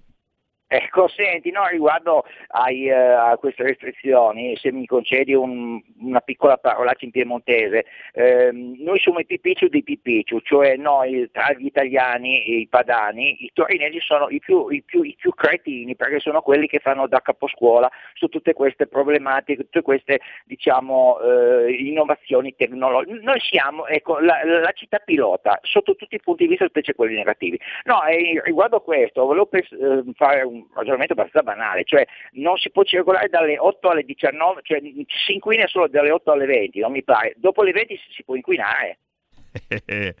È vero, eh? eh no, cioè, ma e ti ricordi, poi, poi concludo, ma c'è già stata una, una, un'anticipazione anni fa, se ti ricordi, sotto la guida dell'Appendino, la, la signora Appendino, infatti io so, sono stato costretto, avevo un diesel 3, eh, oh, sono stato costretto, l'avrei, eh, non era nuovissimo, però l'avrei ancora un paio di, di anni, non potevo circolare dalle 8 alle 19, però dalle 19 in poi potevo circolare. Cioè, io le volevo chiedere, cioè, no, non si possono usare per lavorare i mezzi, ma si possono usare per andarsi a, a divertere in discoteca la notte, non mi pare. Ciao caro, ti ascolto. Ciao ciao, non dare idee al centro-sinistra eh, che poi prolunga la fascia 24 ore su 24. Intanto qui a Milano lo sapete, siamo troppo avanti, per cui da ottobre aumentano i soldi che dovete dare al comune per entrare in centro. Avremo modo certo di parlarne. Intanto lo 0292947222 è caldo, caldissimo, mi fa piacere perché dovete essere tanti tantissimi, ma soprattutto dovete sfogarvi con questa radio, lo potete fare solo su di noi, sulle altre radio vi censurano, semplicemente vi chiedono di cosa volete parlare e se l'argomento eh, dà un po' fastidio non vi mandano in onda. Chi c'è in linea? Pronto? Buongiorno signor Sammy Lisetta, non Buongiorno. potevo mancare naturalmente al solito appuntamento. Allora, Grazie. signor Sammy, io volevo dare la mia solidarietà al nostro senatore Calderoli. Allora, dottor Calderoli, non si abbatta, reagisca, non si arrenda. Accettare, secondo me, le sventure è un modo per vincerle. Ci ricordi, dottor Calderoli, che non è solo e al 17 settembre ci troveremo tutti a Pontida. Questa è la nostra risposta di noi leghisti al brutto segnale che lei è arrivato ieri. Vi saluto tutti, arrivederci e buona giornata. Io ti ringrazio, Lisetta, proprio così, minacce di morte a Calderoli per l'autonomia. Se non la smetti ti uccidiamo, siamo la mafia. Oddio. Un bigliettino scritto veramente con un italiano, con una grafia che fa un po' ridere, però sappiamo la mafia con i pizzini li scrive così. Certamente Calderoli non si arrende, lo vedremo già nei prossimi giorni in tanti eventi con la Lega. Primo fra tutti lo spiedo padano di questa domenica, ma se guardate sul canale 252 o sui social stiamo facendo girare proprio oltre le prime pagine anche gli eventi targati Lega dove ci sarà anche Roberto Calderoli. Pronto? Sì, ciao, sono Aldo da Bergamo. Quella. Ciao, volevo, volevo fare una piccola riflessione, ma quando c'è stato il lockdown che siamo stati chiusi in casa un mese, non mi sembra che le polveri sottili siano diminuite così tanto da far capire che sono le macchine che inquinano. Quindi quella gente qui di cosa sta parlando? Scusa, eh, grazie. Grazie, grazie, grazie. Ah, mi fai piangere. Proprio così, ha proprio ragione questo ascoltatore, ma, ma è, c'erano le caldaie. La colpa è del riscaldamento, non quello globale, ma quello delle nostre case. Proprio da qui, naturalmente, l'obbligo dell'Europa a cambiare la caldaia. Siamo davvero al- alla canna del gas, stavo per dire, ma non si può più usare il gas. Ehi tu, non trovi più il segnale di Radio Libertà sulla tua radio DAB? Non disperarti, risintonizza. Sì, ma come? È facile, tasto menu, poi scegli il tasto corrispondente alla ricerca automatica dei canali, attendi qualche minuto e tutte le stazioni DAB della tua zona saranno disponibili. Stai ascoltando Radio Libertà. la tua voce libera, senza filtri né censura. La tua radio.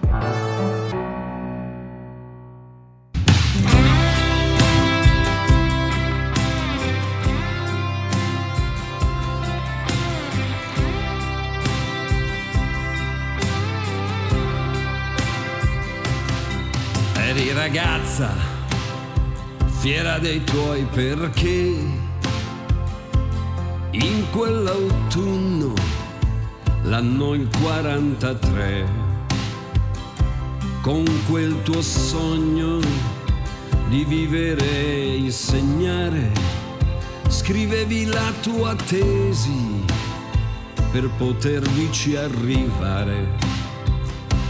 Nel clima dolce, l'istria che fa cornice, di tristi anfratti bui, di verità taciute, d'attimi assurdi, di stupida anarchia, di drappi rossi al vento che ti han portato via. Tu che hai subito il male che non hai provocato, Norma, io ti ricorderò. e dei tuoi giorni vissuti prigioniera non è rimasto molto, solo ciò che è servito a raccontare al mondo quello che tu hai subito, tutto il dolore che i porci ti hanno dato. E il tuo lamento non ha raggiunto il cielo, nemmeno Dio ti ha visto, solo silenzio e buio in quella terra rossa che copre la tua pelle e spegne la tua luce e uccide anche le stelle. E gli occhi tuoi al tramonto di punta all'orizzonte. Norma io ti ricorderò. E il velo scuro dei truci vincitori nasconde il tuo martirio e copre le menzogne, furia immonda che lacera il tuo corpo, riduce tutto in niente e brucia come inferno.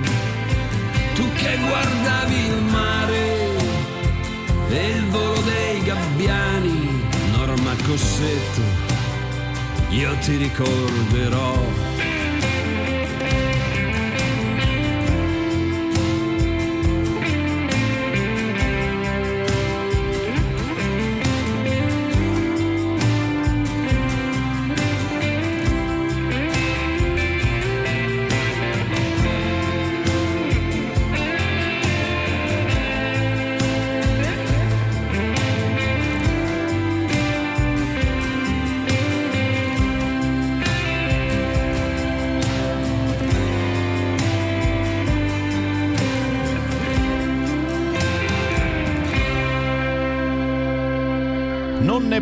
nessuno e allora ne parliamo noi. Anzi, ne parla Sergio Borsato, nome e un cognome ben conosciuto dai nostri ascoltatori, storico, guerriero musicale del passato, ma continua a fare una bella controinformazione Sergio Borsato perché è appena uscito il suo nuovo album Liberi e Forti. Questa canzone Norma Cossetto, mi scrive proprio Sergio per parlarne, è dedicata a una ragazza martire, quale riferimento per tutte le vittime delle foibe. È un invito al dubbio, al confronto con le fonti, nella speranza che questo serva a comprendere quanto è realmente accaduto. Ho voluto richiamare alla memoria la tragedia che travolse gli italiani d'Istria durante e dopo la Seconda Guerra Mondiale.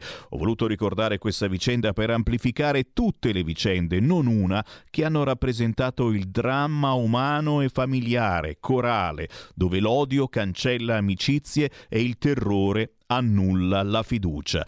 Ecco, Norma vive in tutti noi e la verità emersa su quanto accaduto è il vero simbolo del riscatto. Un abbraccione dalla pavante foresta e naturalmente un abbraccione a te Sergio Borsato e a tutti gli amici che eh, lo vogliano ricercare sugli store digitali questo album, ma anche semplicemente su YouTube. Norma Cossetto dal nuovo album di Sergio Borsato, il CD anche in versione fisica, liberi e forti. Sette minuti dopo le nove del mattino c'è ancora Sammy Varin, ci sono ancora le vostre chiamate allo 0292947222, sempre in pagina il quotidiano la verità, se non la smetti ti uccidiamo, siamo la mafia. Le minacce di morte a Calderoli a causa dell'autonomia. Pronto? Pronto, buongiorno Sammy, parlo da Treviso. Ciao, ciao. Eh. Eh, bisogna blindare Calderoli, bisogna blindarlo. Eh, davvero, davvero, eh. eh. Volevo dirti qua, eh, si, si, era parlato i giorni scorsi, Salvini aveva parlato dei decreti, dei decreti sicurezza, dove, ma non, non, non, li hanno dibattuti in Consiglio dei Ministri di ieri. Certo, certo, è, Mm. sta- è stato rimandato a quest'oggi, proprio ci si incontra con altri esperti proprio su Mm. questo fronte, ma purtroppo è stata la stessa Meloni che ha detto eh, il problema al momento sono i sordi, i soldi Ah, che, non soldi, stanno, insomma. che non stanno arrivando alla Tunisia, per cui la Tunisia non sta assolutamente bloccando il flusso. È chiaro poi che eh, il decreto sicurezza ci vuole poi qui in Italia per far fronte a tutta questa gente in giro che in giro non dovrebbe stare. 029294 7222. Pronto? Buongiorno, sono Giorgio da Monza. Quella. Allora, per Calderoli direi che può dormire sonni tranquilli perché se ci fosse un sicario che vuole farlo fuori, l'ultima cosa che farebbe è avvertire la potenziale vittima. Almeno così lo vedo io e spero di non sbagliarmi ovviamente. Il signore che ha chiamato prima ha detto che l'inquinamento non è du- du- diminuito dopo un mese di lockdown, a parte che il lockdown è durato mesi e mesi e mesi, però io gli faccio fare un'altra osservazione. Durante il lockdown quello che non è diminuito non sono le polveri sottili, ma so- sono stati morti per Covid, perché se andate a vedere, soprattutto a partire dalla seconda ondata, quella tra il 2020 e il 2021, il lockdown c'è stato, ci sono stati eh, i coprifuochi e i morti non sono diminuiti. Eppure si è andati avanti lo stesso con le restrizioni, a obbligare la gente, voi, non io, a portare le mutande in faccia che non servivano a niente e si è andata avanti così, fino a che la Lega è riuscita a passare dal 38% all'8% dei voti. Dopodiché Mattarella allora ha dato via libera alle elezioni e si è potuti andare a votare, così la Lega è stata fottuta. Questa in, poco- in molta sintesi cosa- come sono andate le cose e la prossima puntata vi spiegherò alcune altre cosettine magari. Buona giornata. Grazie, grazie, grazie. Siamo sempre sulla notizia. Minacce di morte a Calderoli per l'autonomia. Il ministro per gli affari regionali ha ricevuto minacce di morte per il DDL autonomia.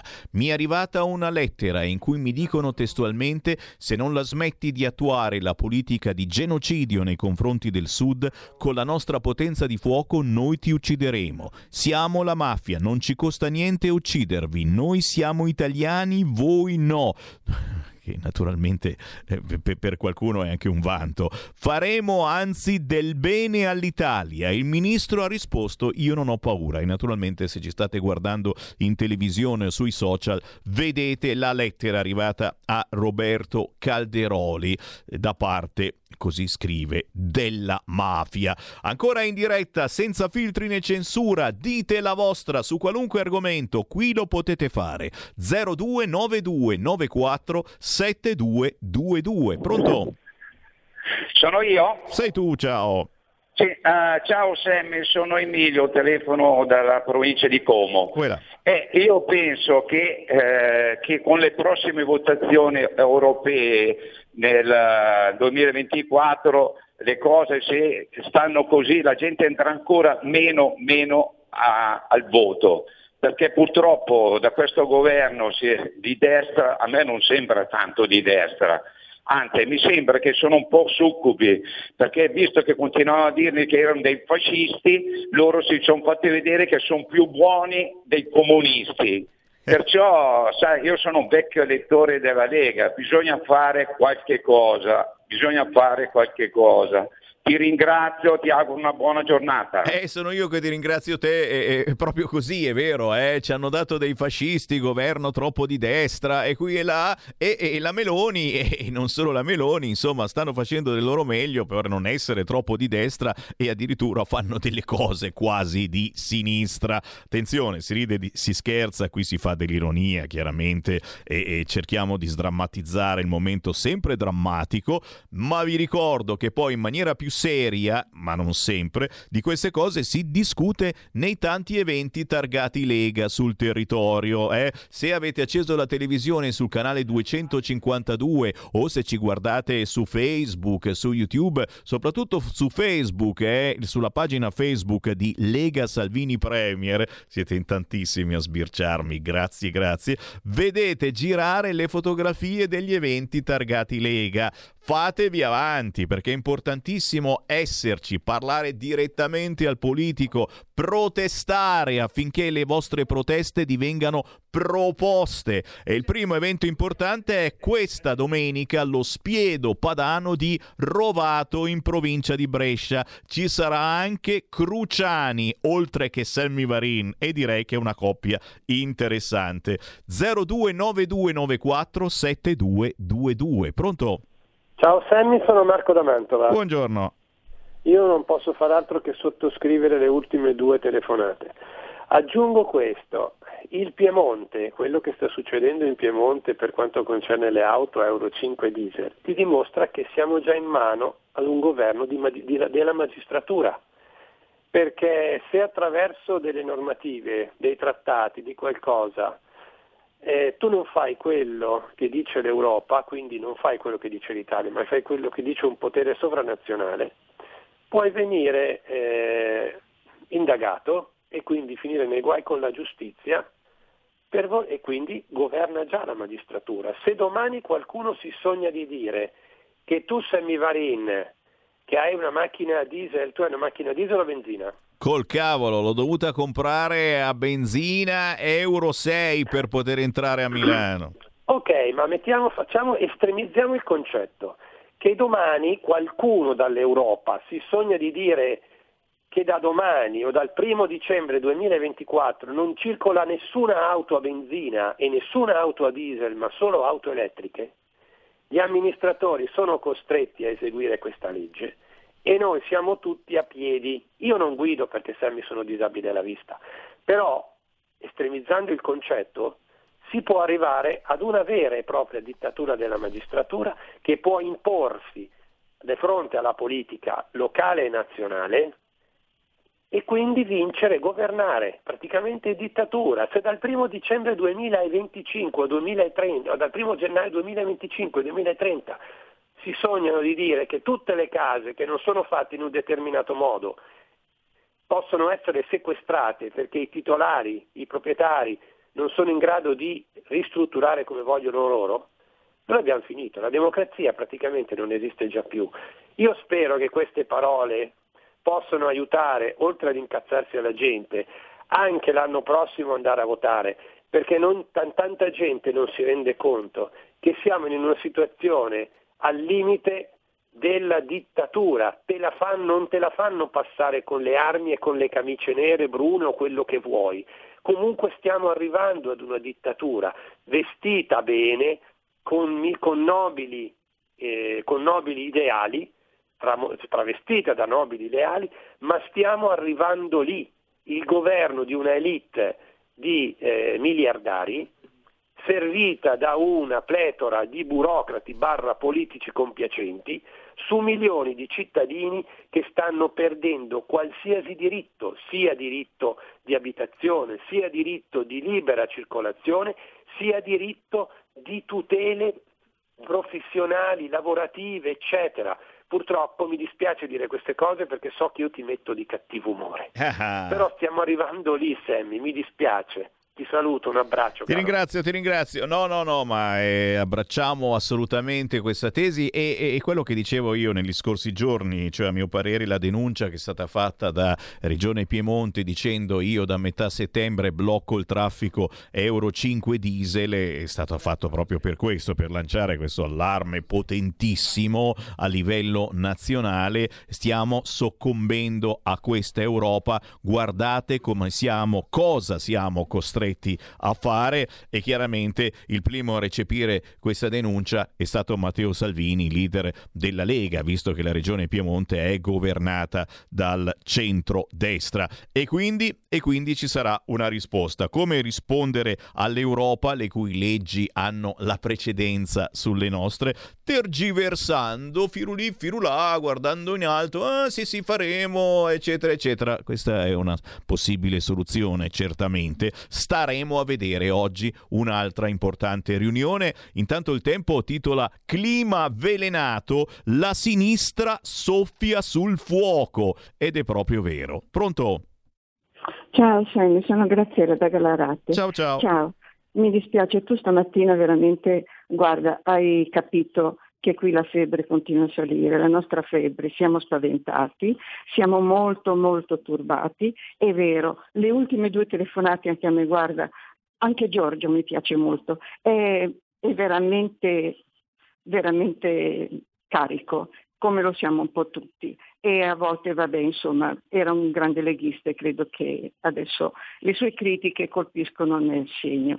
Volevo dirti questo, ha accennato anche tu, ma non è che questi che scappano da guerra, un bel, una bella mattina ci fanno la guerra, perché sono troppi, troppi, troppi, non è giustificabile quello che sta accadendo. Io non mi posso difendere, se mi, fa, mi facessero qualcosa e veramente a volte mi capita, perché se non do uh, la sigaretta, io non fumo, se non do uh, a, ai centri commerciali la monetina, quello che dicono non lo capisco. Io aggiungo sempre, ma che capiti a te e a tutti i tuoi, e vedo che mi ascoltano quando dico anch'io la mia. Ma cosa vuoi? Ma, ma io non mi posso difendere, non ci possiamo difendere. Ed è vero quello che ha detto, eh, eh noi non abbiamo più la sovranità, nessuna sovranità, ci troveremo, guarda, eh, che cosa? Non lo so. Eh, veramente mi sembra che il livello ormai di sopportazione è arrivato al limite.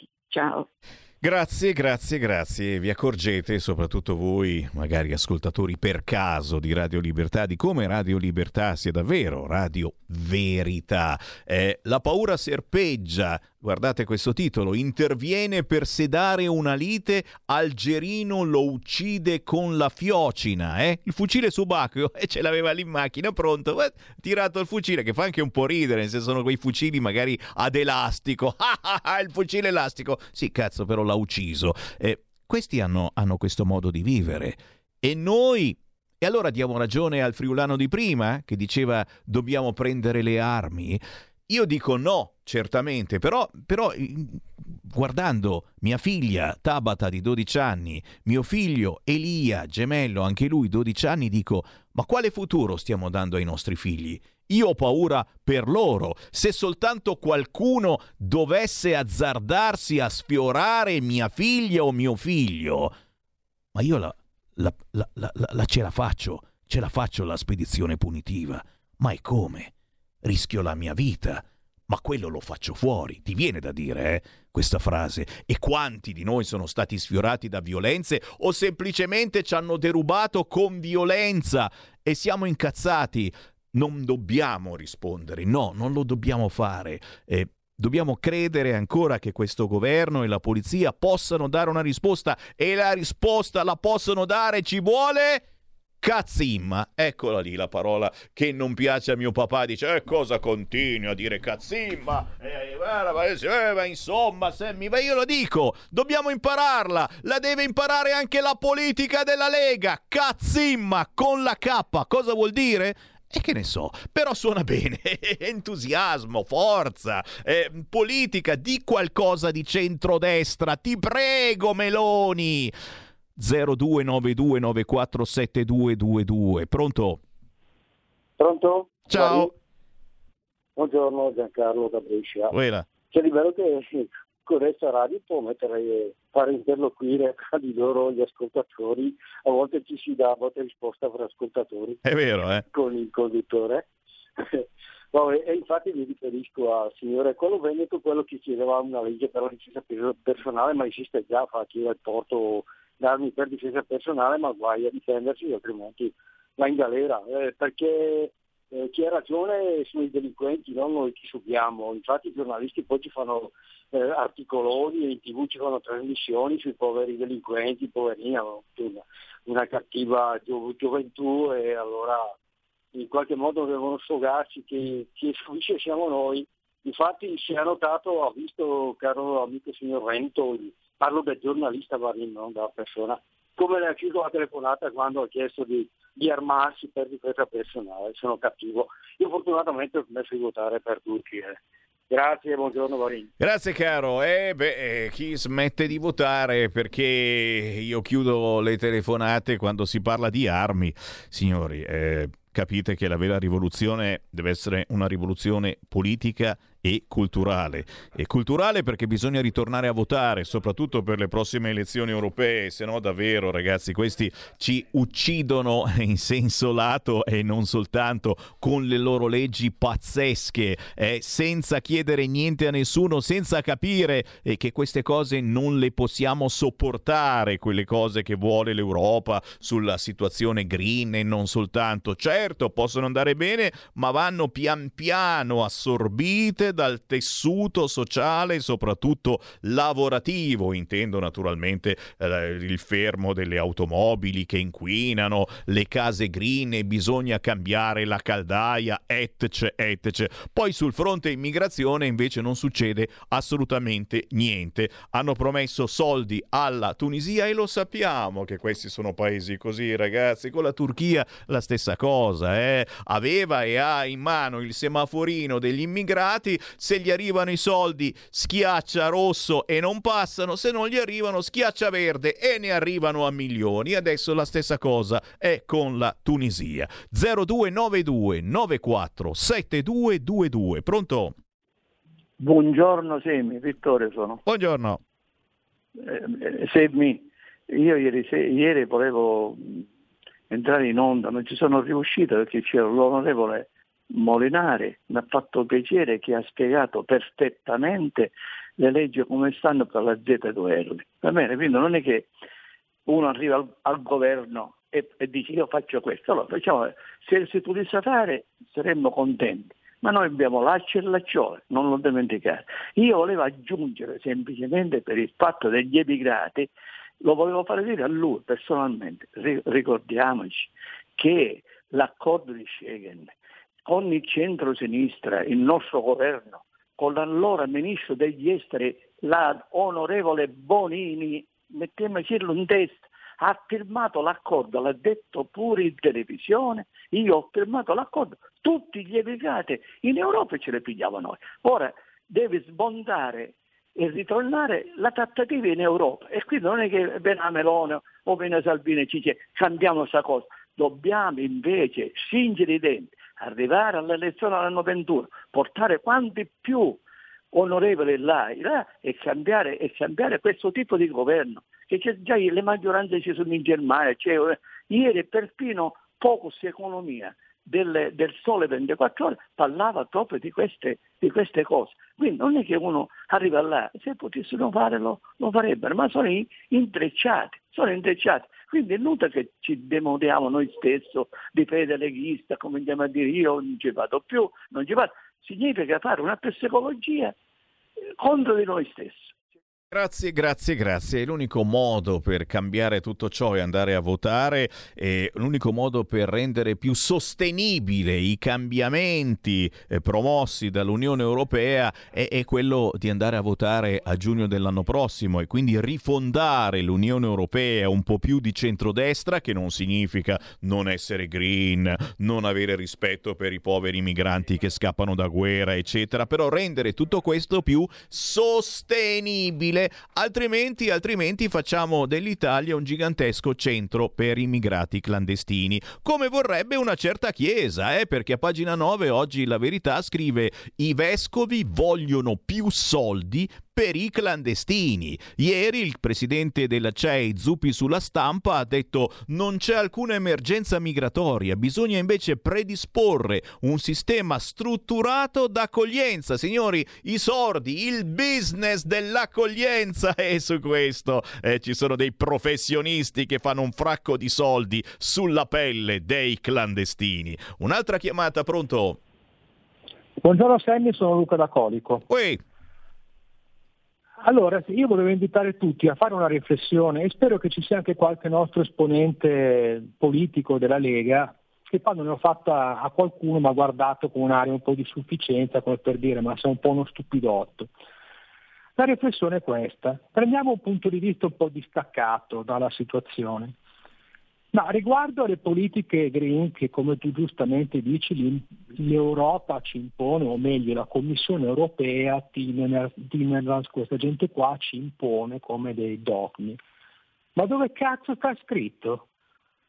Perché io vorrei ricordare a tutti e anche ai nostri politici che nel trattato di Maastricht e poi il trattato di Lisbona non c'è scritto niente riguardo alla transizione green. C'è scritto invece un'altra cosa che in troppi si dimenticano, e cioè, mi sembra l'articolo 1 o l'articolo 2, che lo scopo dell'Unione Europea, cioè lo scopo, lo scopo, tu sai qual è Sammy?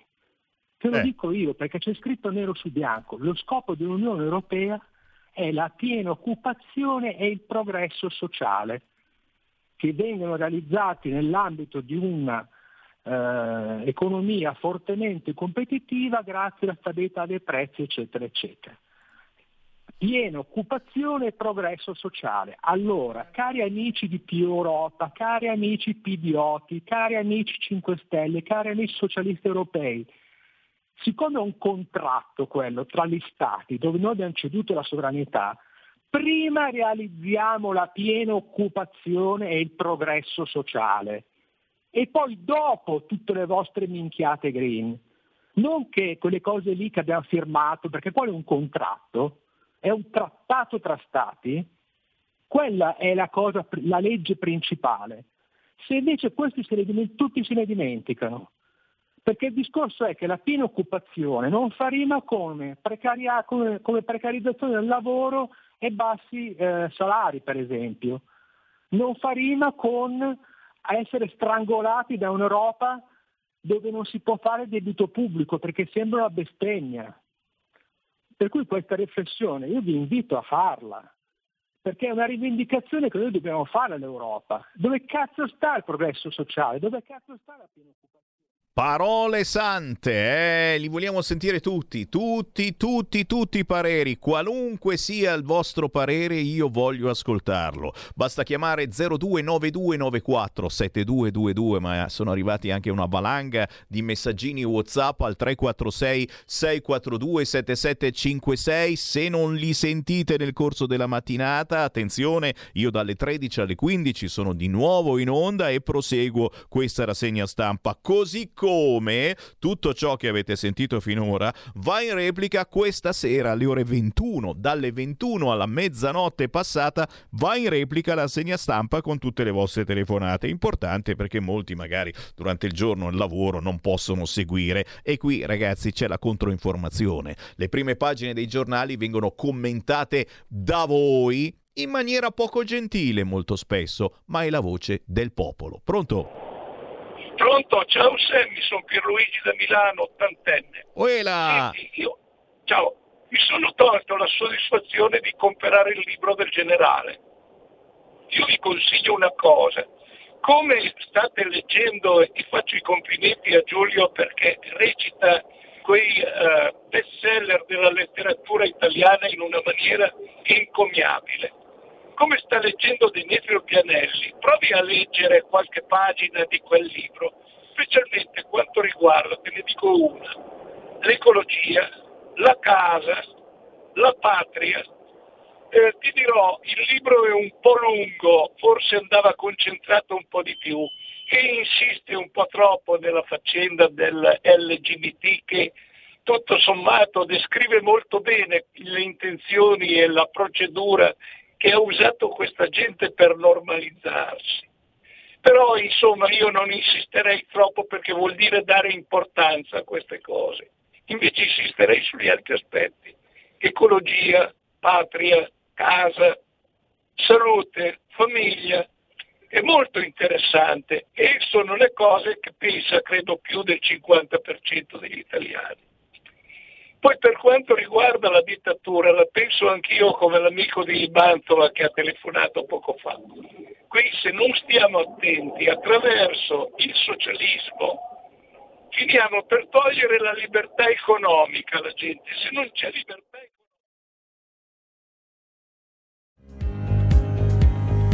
Avete ascoltato la rassegna stampa. Stai ascoltando Radio Libertà, la tua voce libera, senza filtri né censure, la tua radio.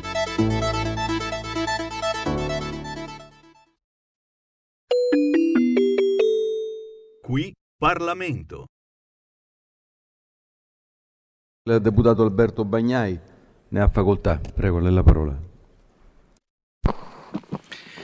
Grazie, grazie Presidente. Ho chiesto di intervenire in questa discussione generale e comincio intanto ringraziando questa Presidenza per i tempi che mi ha accordato, che sono molto generosi, perché dopo aver ascoltato l'esauriente eh, intervento molto dettagliato del Ministro Fitto, io direi che eh, la discussione generale si può esaurire eh, nelle poche parole che dirò.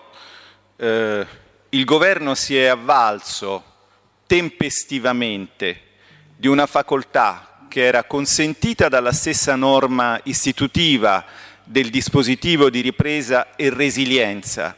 Lo ha fatto perché c'erano dei motivi cogenti per farlo. Noi conoscevamo quelli di carattere macroeconomico, conoscevamo quelli di carattere finanziario, conoscevamo quelli di carattere geopolitico, conoscevamo quelli di carattere industriale. Il Ministro ci ha illustrato anche quelli di carattere amministrativo e lo ha fatto in modo da mettere in eh, sicurezza il piano. Il governo poi ha documentato esaurientemente la sua azione e quindi la discussione potrebbe finire qui. E allora mi limito ad aggiungere due osservazioni marginali, una rettifica e una domanda. La rettifica riguarda un pezzo della nostra storia, che è la pubblicità del pennello cinghiale, citata impropriamente, eh, quando si è parlato di soldi con la riforma intorno. In realtà quella che parlava di eh, buco eh, con i partiti intorno era la pubblicità del terzo polo, come ricorderete, la famosa caramella. Però la pubblicità del pennello cinghiale non è del tutto fuori luogo in questo contesto perché è una metafora molto pertinente della piega che sta prendendo la costruzione europea e che richiede da parte dei governi nazionali, e finalmente questo governo ce la sta mettendo, molta attenzione.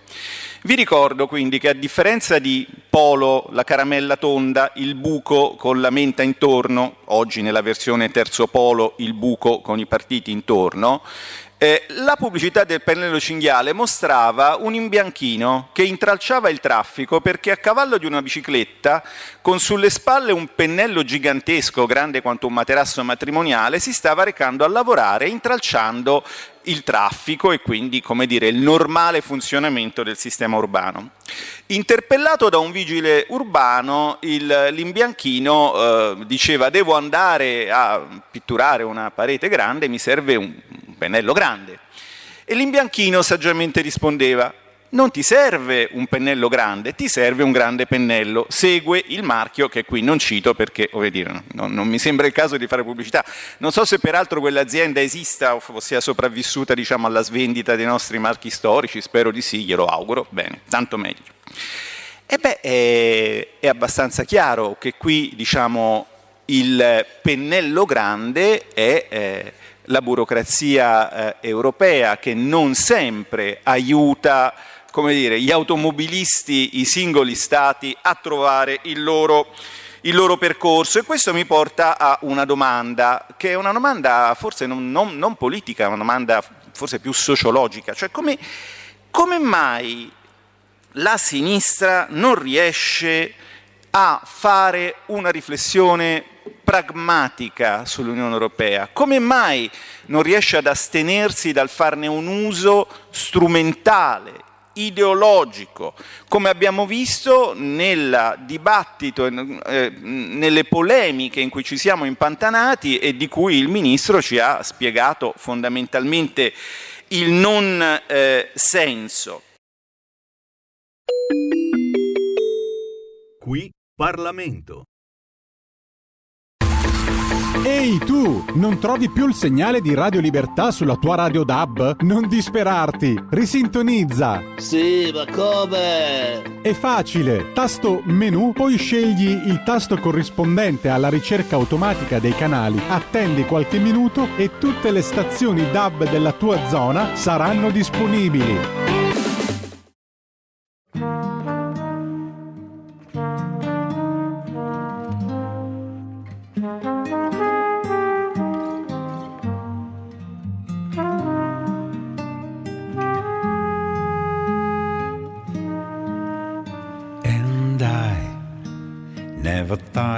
Feel this way.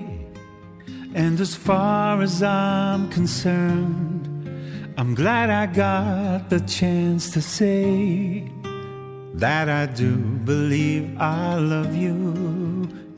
And if I should ever go away, well, then close your eyes and try to feel the way we do today.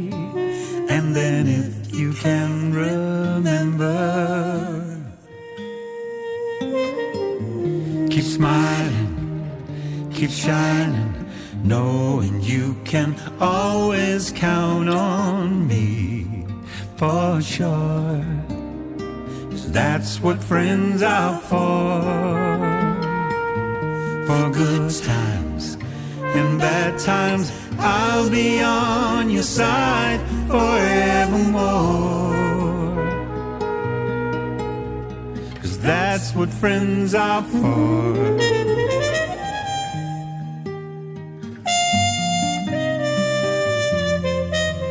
where you came and opened me.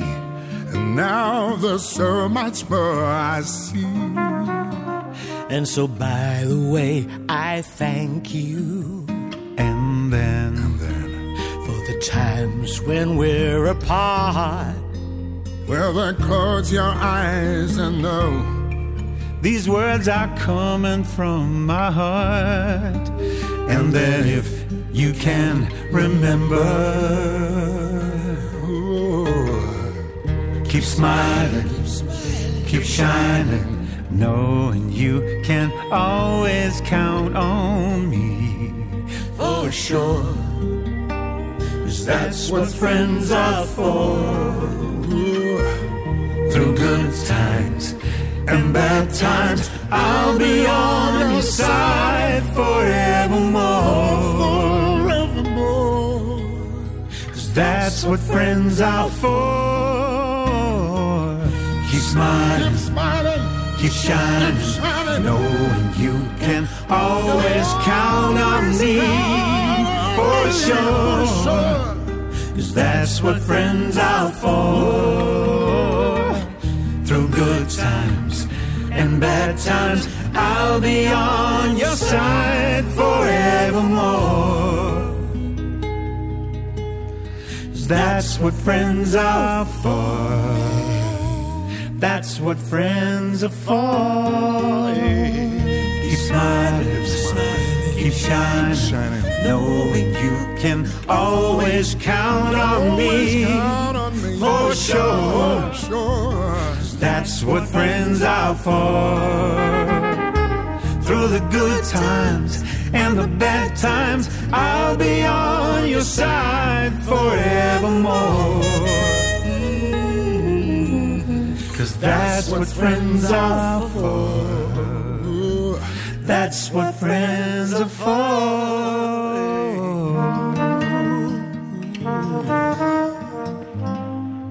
Certo non me la sto a tirare, ma fanno piacere i complimenti, certo. Chi si complimenta per la programmazione musicale ogni mezz'ora c'è un artista indipendente in onda con Sammy Varin. That's what friends are for. Questa volta è Need an Eye Fly in bella compagnia con Sara J. Morris, Mario Biondi, Paolo Fresu. Tutto facilmente rintracciabile semplicemente su YouTube scrivendo Nick the Night Fly. Naturalmente, grazie a tutti gli amici eh, di musica indipendente che mi fanno avere le loro produzioni. Sono artisti quasi sempre sconosciuti a livello nazionale che io trasmetto all'interno delle mie trasmissioni ogni mezz'ora. In questo caso sono in onda con la rassegna stampa dalle 7.30 alle 10.30, ma anche dalle 13 alle 15 è la stessa cosa. Attenzione, stiamo per ripartire con le vostre telefonate. Stai ascoltando Radio Libertà. la tua voce libera, senza filtri né censura. La tua radio. Va ora in onda filo diretto Lega nel mondo. Le voci dei leghisti all'estero. Segui la Lega è una trasmissione realizzata in convenzione con La Lega per Salvini Premier. Sì, sbagliato sigla, ma tutto vero, eh, perché siamo ormai leghisti all'estero, perché questo sembra ormai il paese di qualcun altro. E attenzione, proprio di questo argomento parleremo oggi alle 13.30 con Cinzia Cerdini, che è consigliere comunale della Lega a Pistoia e che è una delle poche che difende la propria terra dall'invasione. Ormai dobbiamo tornare a questi termini, se no non ci capiamo più eh già, parleremo ancora una volta del Don Biancalani, famosissimo prete della parrocchia di Vicofaro, un quartiere di Pistoia che aiuta da sempre immigrati più o meno clandestini. Eh, quello, quello, che eh, della foto dei migranti in piscina che facevano il gestaccio a Matteo Salvini, vi ricordate? Beh, signori, l'amico del PDI, leggete qua, truffa all'Inps, il prete antilega finisce indagato.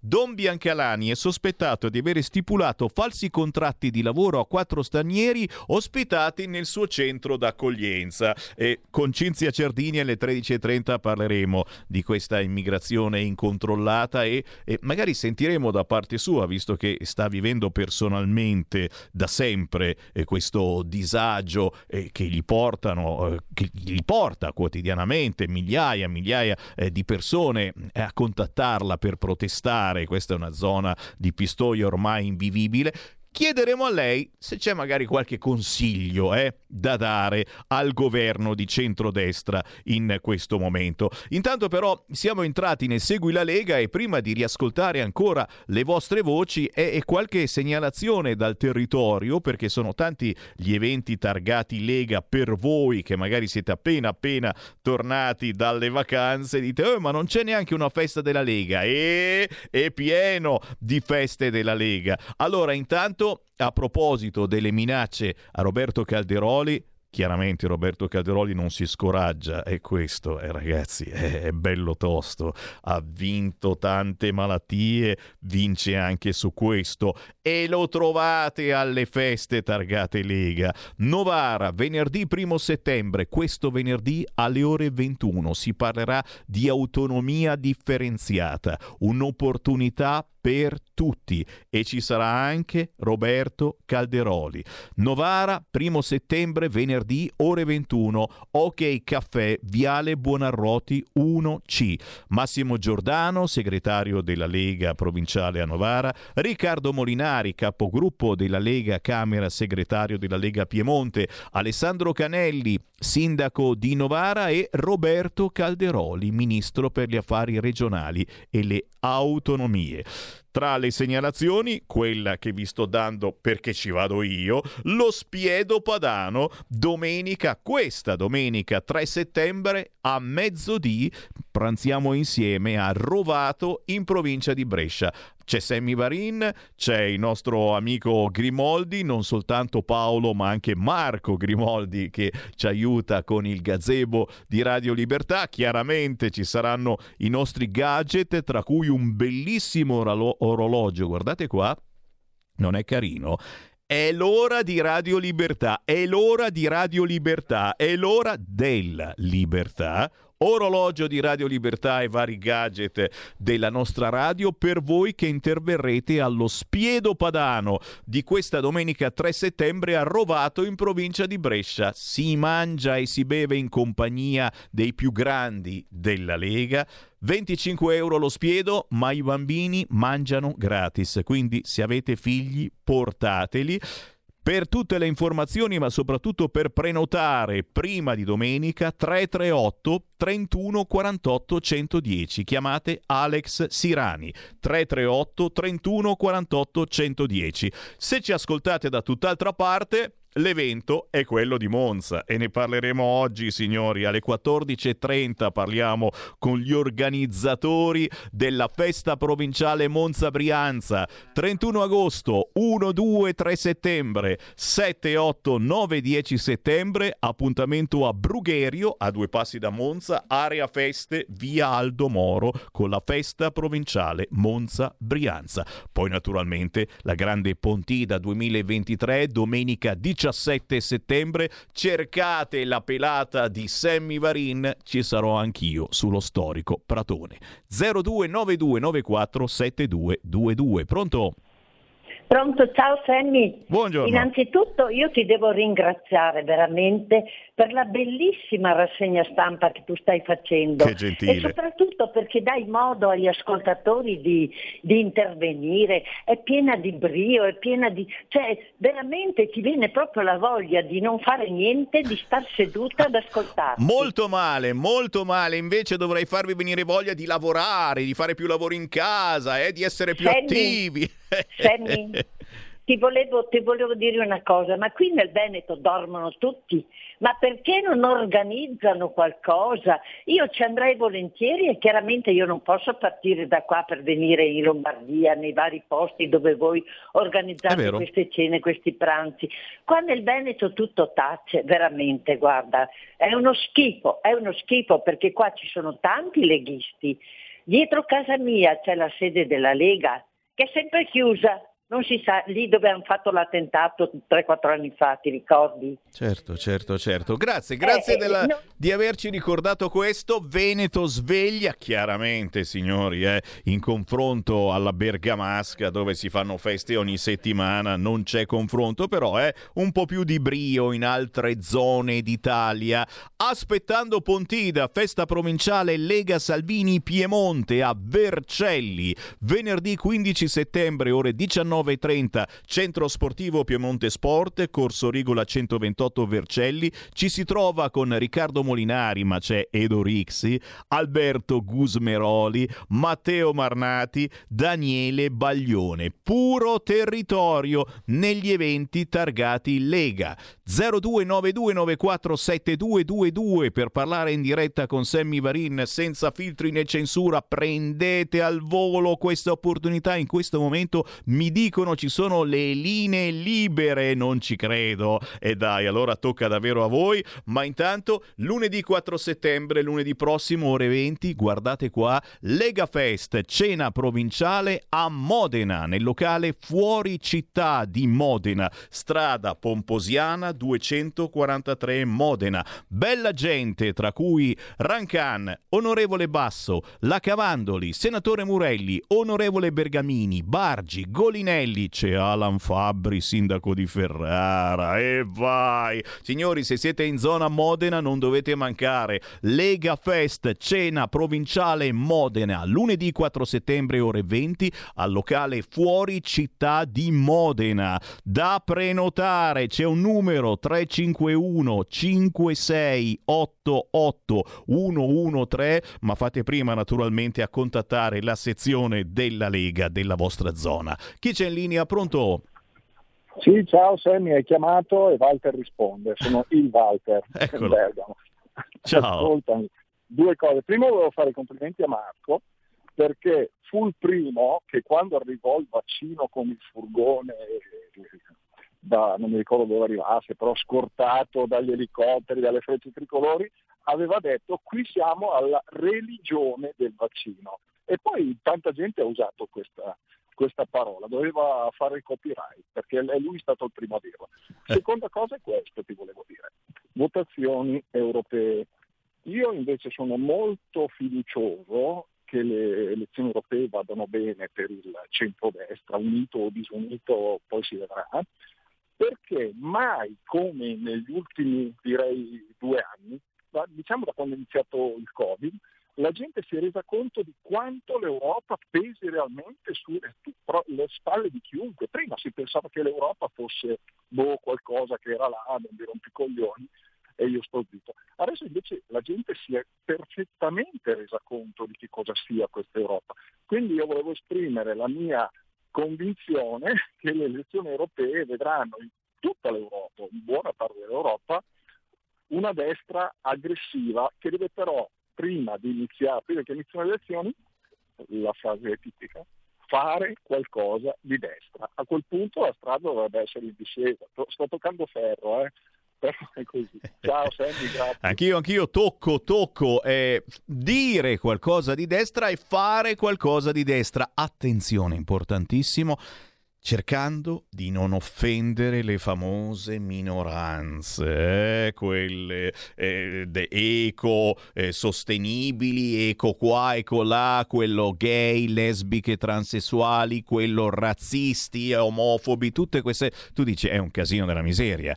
È per questo che il governo Meloni eh, sta parlando come se fosse il PD? E viene qualche dubbietto, in effetti, e chi abbia così paura la Georgia dell'Europa, dei ben pensanti al caviale, magari russo, e che, e che, che sta dicendo cose di sinistra.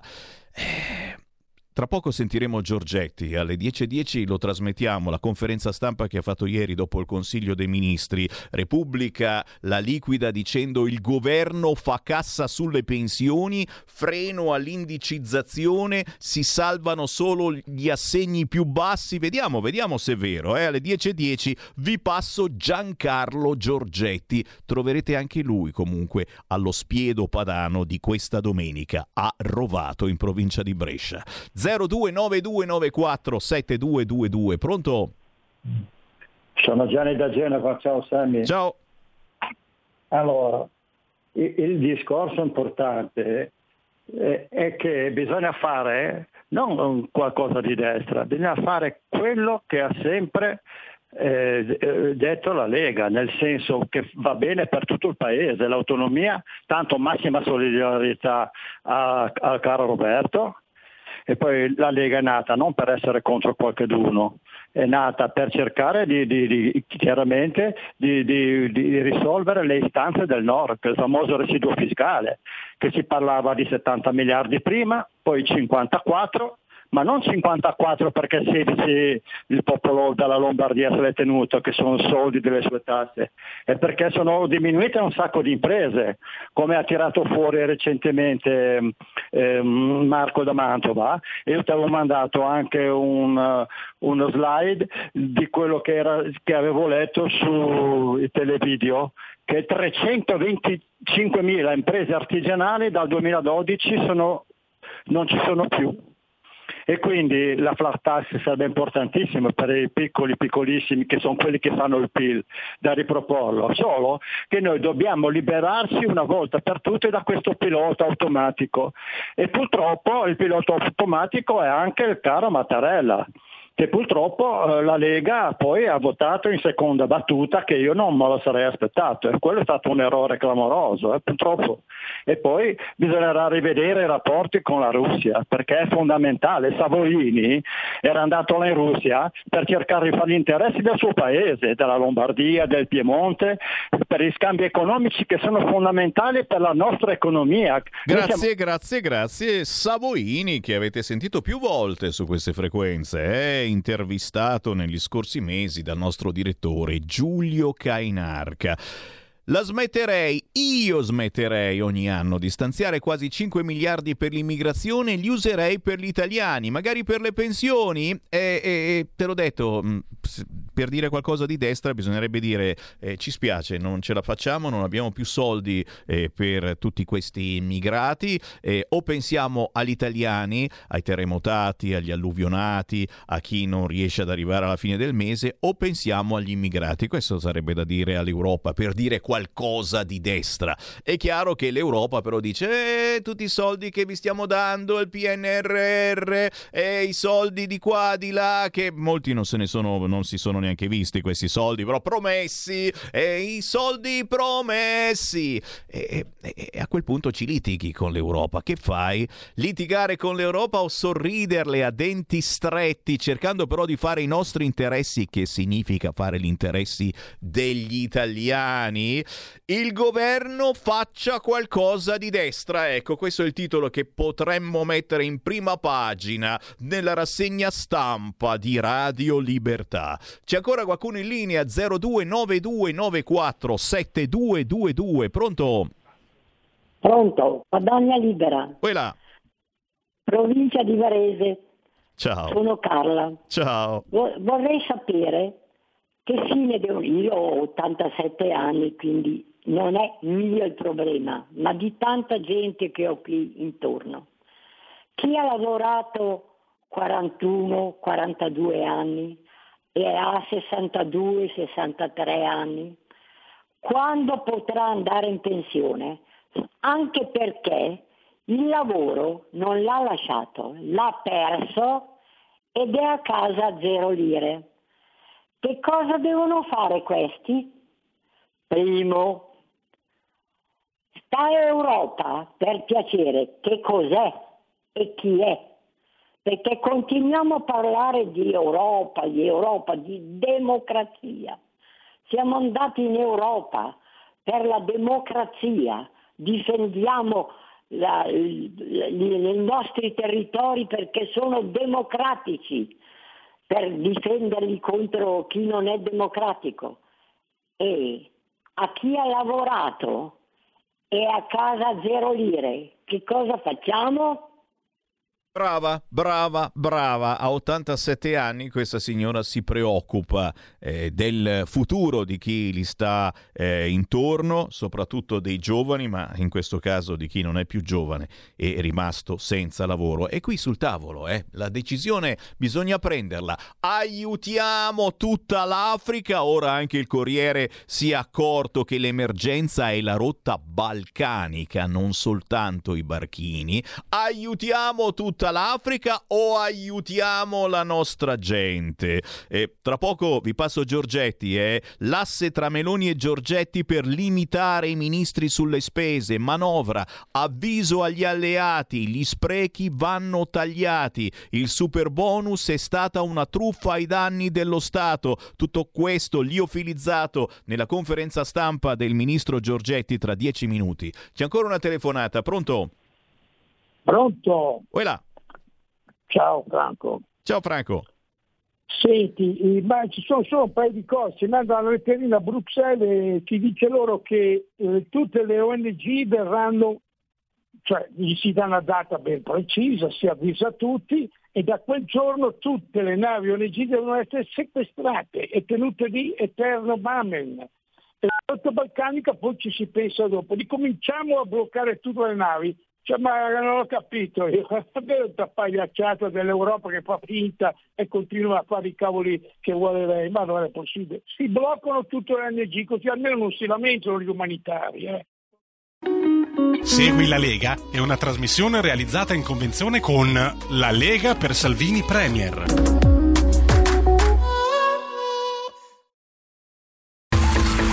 Ehi tu, non trovi più il segnale di Radio Libertà sulla tua radio DAB? Non disperarti, risintonizza. Sì, ma come? È facile, tasto menu, poi scegli il tasto corrispondente alla ricerca automatica dei canali, attendi qualche minuto e tutte le stazioni DAB della tua zona saranno disponibili.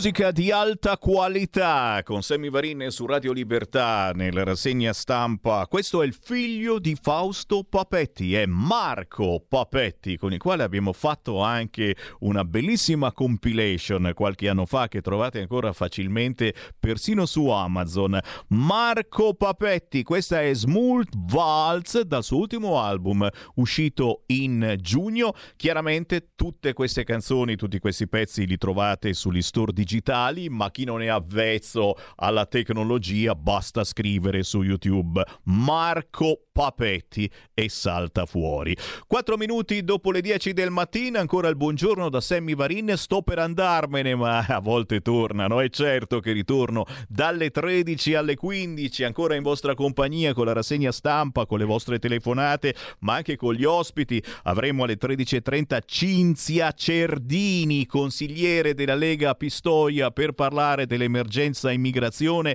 Alle 14 il cantautore storico Rodolfo Rodolfo Banchelli. Ditemi se vi ricordate di lui. Ha fatto una nuova canzone, ma sentiremo anche quella vecchia datata 1984. Aveva cantato Madame a Sanremo. Giurin Giuretta che è un colpo al cuore. Ma parleremo anche di feste con Maurizio Ronchi, la festa provinciale di Monza e Brianza tra poco parte.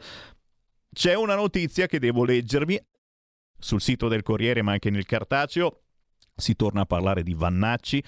Vannacci e i sospetti di filoputinismo, è chiaro che la cattiveria è essere putiniano, lui che risponde speculazioni e la Lega che dice se decide di candidarsi porte spalancate. Naturalmente c'è eh, l'analisi del suo libro da parte dei ben pensanti, strafalcioni e copie in colla. Il linguista fa le pulci alla lingua del generale Vannacci. Io vi ho detto più volte, ma non compratelo il libro di Vannacci, Il mondo all'incontrario. Dice cose che da vent'anni raccontiamo noi, prima di Radio Padania, poi di Radio RPL, adesso di Radio Libertà. Cioè io e Vannacci siamo la stessa cosa, solo che lui ha i capelli. Chiaro che eh, l'ha detto Salvini, adesso tutti comprano il libro, ma sono d'accordo. Ma ne leggete qualche pagina e dite, dice delle cose così logiche che alla fine le pensiamo quasi sempre tutti. Ho detto quasi sempre perché ci sono anche delle cazzate. Qua mi fermo e vi passo Giorgetti, già a proposito di economia, a proposito dei soldi che non ci sono, limitare le spese dei ministri, ma soprattutto tutto lo sapete, insomma, adesso eh, arriva, eh, arriva la, la manovra e bisogna prepararla. Giorgetti ci riassume la situazione in questa conferenza stampa. Io ritorno oggi pomeriggio alle ore 13.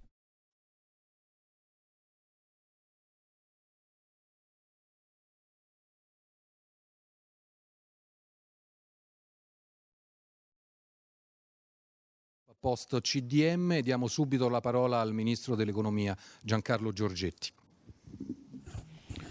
Eh, si sente, sì. Bah, si sente ma non funziona il microfono comunque.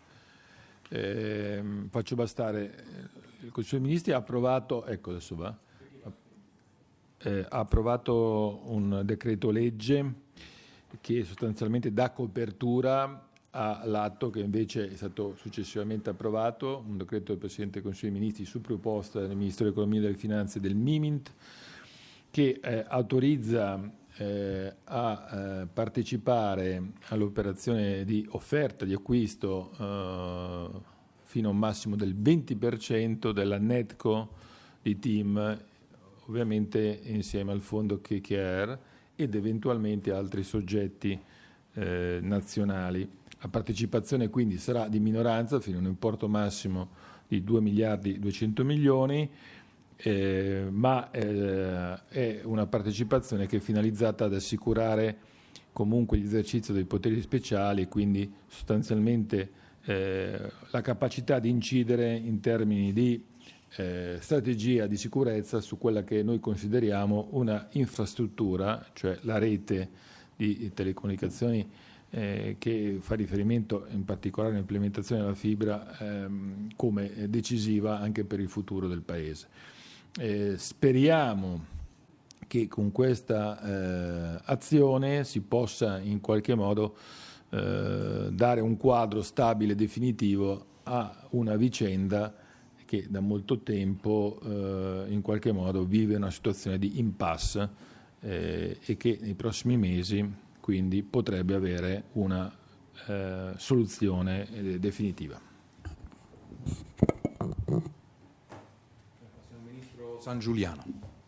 Buonasera, il Consiglio dei Ministri ha approvato lo schema di decreto legislativo che consacra, eh, consacra la cosiddetta indennità di discontinuità a vantaggio dei lavoratori dello spettacolo. Si tratta di un'attuazione della legge delega del 15 luglio del 2022, la numero 106. Siamo arrivati a definire questo schema dopo una lunga interlocuzione con tutte le categorie dello spettacolo, con le quali abbiamo avuto dei tavoli. Sostanzialmente noi accordiamo un'indennità a quei lavoratori del mondo dello spettacolo, per capirci sono quei lavoratori a tempo determinato che lavorano per le attività artistiche o tecniche direttamente connesse con la produzione e la realizzazione di spettacoli, ma anche quei lavoratori a tempo determinato che sono in qualche modo coinvolti in questo settore, per esempio pensiamo alle maschere teatrali o ai guardarobieri, noi diamo un'indennità che li aiuta in quei periodi in cui, avendo loro un contratto determinato, a tempo determinato che copre soltanto alcuni periodi dell'anno, ovviamente eh, restavano senza diciamo, un sostegno economico. E quindi gli accordiamo questo sostegno economico, il mondo dello spettacolo lo chiedeva da decenni e finalmente noi siamo riusciti a realizzarlo anche, fatemi dire, in un tempo relativamente, relativamente, breve. Abbiamo fatto un dettagliato comunicato dove spieghiamo poi il meccanismo con cui si va a determinare questa indennità che ovviamente tiene conto del pregresso del lavoratore, cioè il lavoro, quanto il lavoratore ha prodotto nell'anno, nell'anno, precedente quindi tiene conto anche di quanto ha contribuito in questo, uh, in questo ambito. Diamo la parola al sottosegretario di Stato Alfredo Mantovano. Il Consiglio dei Ministri prima, ma soprattutto il CISR che ha seguito i lavori del Consiglio dei Ministri, ha affrontato tema, uno dei temi cruciali in questo momento, non soltanto per l'Italia ma per tutta l'area del Mediterraneo, costituito dagli arrivi dei migranti. Il CISR, come è noto, è il Comitato per la Sicurezza della Repubblica, che è composta, oltre che dal Ministro dell'Interno, della Difesa, dai vicepresidenti del Consiglio, Ministro degli Esteri, Ministro delle Infrastrutture, dal Ministro dell'Economia, da altri ministri con competenza a vario titolo in materia e dai rappresentanti dell'intelligence ed è presieduta dal Presidente del Consiglio. Eh, è un dato innegabile l'incremento degli arrivi via mare. Dal 1 gennaio al 28 agosto, quindi a oggi di quest'anno siamo al più 103% rispetto allo stesso periodo dello scorso anno. E questo dipende da vari fattori che sono sotto gli occhi di tutti, l'aumento delle crisi soprattutto nei paesi di provenienza, eh, dal Sudan, crisi che eh, come sapete si è aperta eh, nell'aprile di quest'anno e che da sola ha provocato l'allontanamento di 800.000 persone dal territorio dello stesso um, Stato. Eh, ci auguriamo che qualcosa del genere non accada a seguito del, del colpo di Stato in Niger e tutta l'area del Sahel è un'area eh, che provoca partenze oltre ai paesi tradizionalmente interessati come il Gambia, come la Costa d'Avorio. Allora, i numeri vanno letti e eh, la lettura di questi numeri eh, che sono oggettivamente eh, preoccupanti, però eh, non può non far vedere eh, la dinamica degli arrivi stessi, che ha conosciuto un picco eh, nel mese di maggio eh, e poi un abbassamento. In particolare la Tunisia rispetto, al primo di maggio rispetto allo stesso periodo dello scorso anno registrava un più 1.008% e oggi si attesta sul più 386%. La Libia, che al primo di maggio si attestava sul più 167%, oggi si attesta sul più 13%. Eh, l'arco temporale, ripeto, adesso è quello di otto mesi. Queste cifre che possono essere eh, fredde e a ciascuna di, di, delle componenti di queste cifre corrispondono delle tragedie che interessano singole persone, però sottolineano che il lavoro in corso da parte del governo italiano è un lavoro che comincia a ottenere i primi risultati e sono risultati che contiamo di incrementare con un'interlocuzione uh, ancora più stretta con i paesi di provenienza e di transito, in particolare con la Tunisia, di cui non neghiamo, anzi apprezziamo gli sforzi di contenimento. La Tunisia oggi è lo Stato maggiormente sottoposto alla pressione eh, migratoria di transito e eh, per 50 persone che eh, partono dalle sue coste altre 50 almeno vengono trattenute. Noi intendiamo intensificare la collaborazione e la riunione del CISR che oggi si è tenuta è una riunione che avrà un seguito continuativo. Eh, diciamo che è convocata in permanenza con, con scadenze periodiche molto ravvicinate e che punta ad avere eh, il massimo del coordinamento, il coordinamento ovviamente già c'è stato fino a questo momento, ma il massimo del coordinamento tra tutte le autorità italiane, tra tutti i ministeri, l'intelligence impegnate su questo fronte, nell'interlocuzione con i nostri partner eh, della sponda eh, meridionale del Mediterraneo. Tutto questo ovviamente in una prospettiva eh, di immediato perché la prospettiva più grande rientra in quel piano Mattei per l'Africa, eh, il cui primo passo è stato fatto il 23 di luglio e che conoscerà dei passi eh, nei mesi prossimi, ma eh, quello è un piano che eh, diciamo, ha un rilievo strategico. Nell'immediato solo l'interlocuzione stretta con un monitoraggio continuativo in cui nulla sfugga eh, permetterà di incrementare i risultati positivi in termini di trend, non di numeri in assoluto che sono già in corso. Ma io ho poco da aggiungere, se non eh, rispetto a quello che diceva il sottosegretario Mantovano, segnalare a proposito della comunque proficua attività che il governo, anche in collaborazione con il eh, governo tunisino, ha posto in essere e i risultati tangibili, a parte quello che evidenziava il sottosegretario Mantovano, noi abbiamo avuto nel corso dell'anno un trend statistico che segnava un più 329% degli arrivi rispetto all'anno precedente, adesso questa curva di crescita si è abbassata, come diceva, al 103% ad oggi, sono sempre tantissimi, ma questo segnala che c'è una, ehm, dire, una, un, calo, si registra un calo della curva di crescita che eh, ci incoraggia nel proseguire l'azione che abbiamo fatto, così come segnala un altro dato, in una sottolineatura di quello che diceva Alfredo Mantovano, la collaborazione della Tunisia, che ancora non è sufficiente per rendere questo fenomeno pienamente sotto controllo, ma rispetto a circa 74.000 persone arrivate dalla Tunisia, noi quest'anno la Tunisia ha bloccato a terra o comunque ha recuperato in mare 43.126 migranti al 22 agosto 2023 rispetto ai 15.925 dello scorso anno, che vale a dire un più 171% del lavoro che la Tunisia ha fatto anche in eh, ossequio ad un uh, accordo di collaborazione che ha con noi e che noi intendiamo implementare eh, ancora di più. Eh, e quindi come diceva il sottosegretario Mantovano insomma abbiamo qualche elemento di incoraggiamento se non di soddisfazione definitiva. Ovviamente eh, come diceva il sottosegretario Mantovano ehm, abbiamo convenuto insomma, su questa proficua possibilità di confronto permanente, perché insomma, è chiaro che dobbiamo stringere un po' sempre di più e sempre meglio eh, le attività che le singole componenti del governo possono dispiegare su questo versante, che sono molteplici.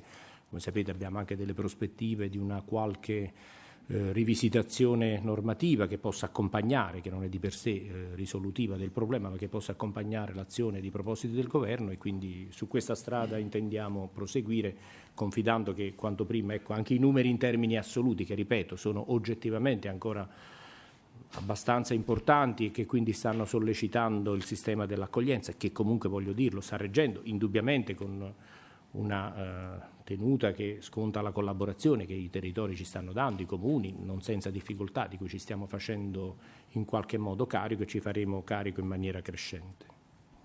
Bene, grazie. Apriamo alle domande. Abbiamo già prenotato Paolo Cappelleri dell'ANSA per il eh, Ministro dell'Economia.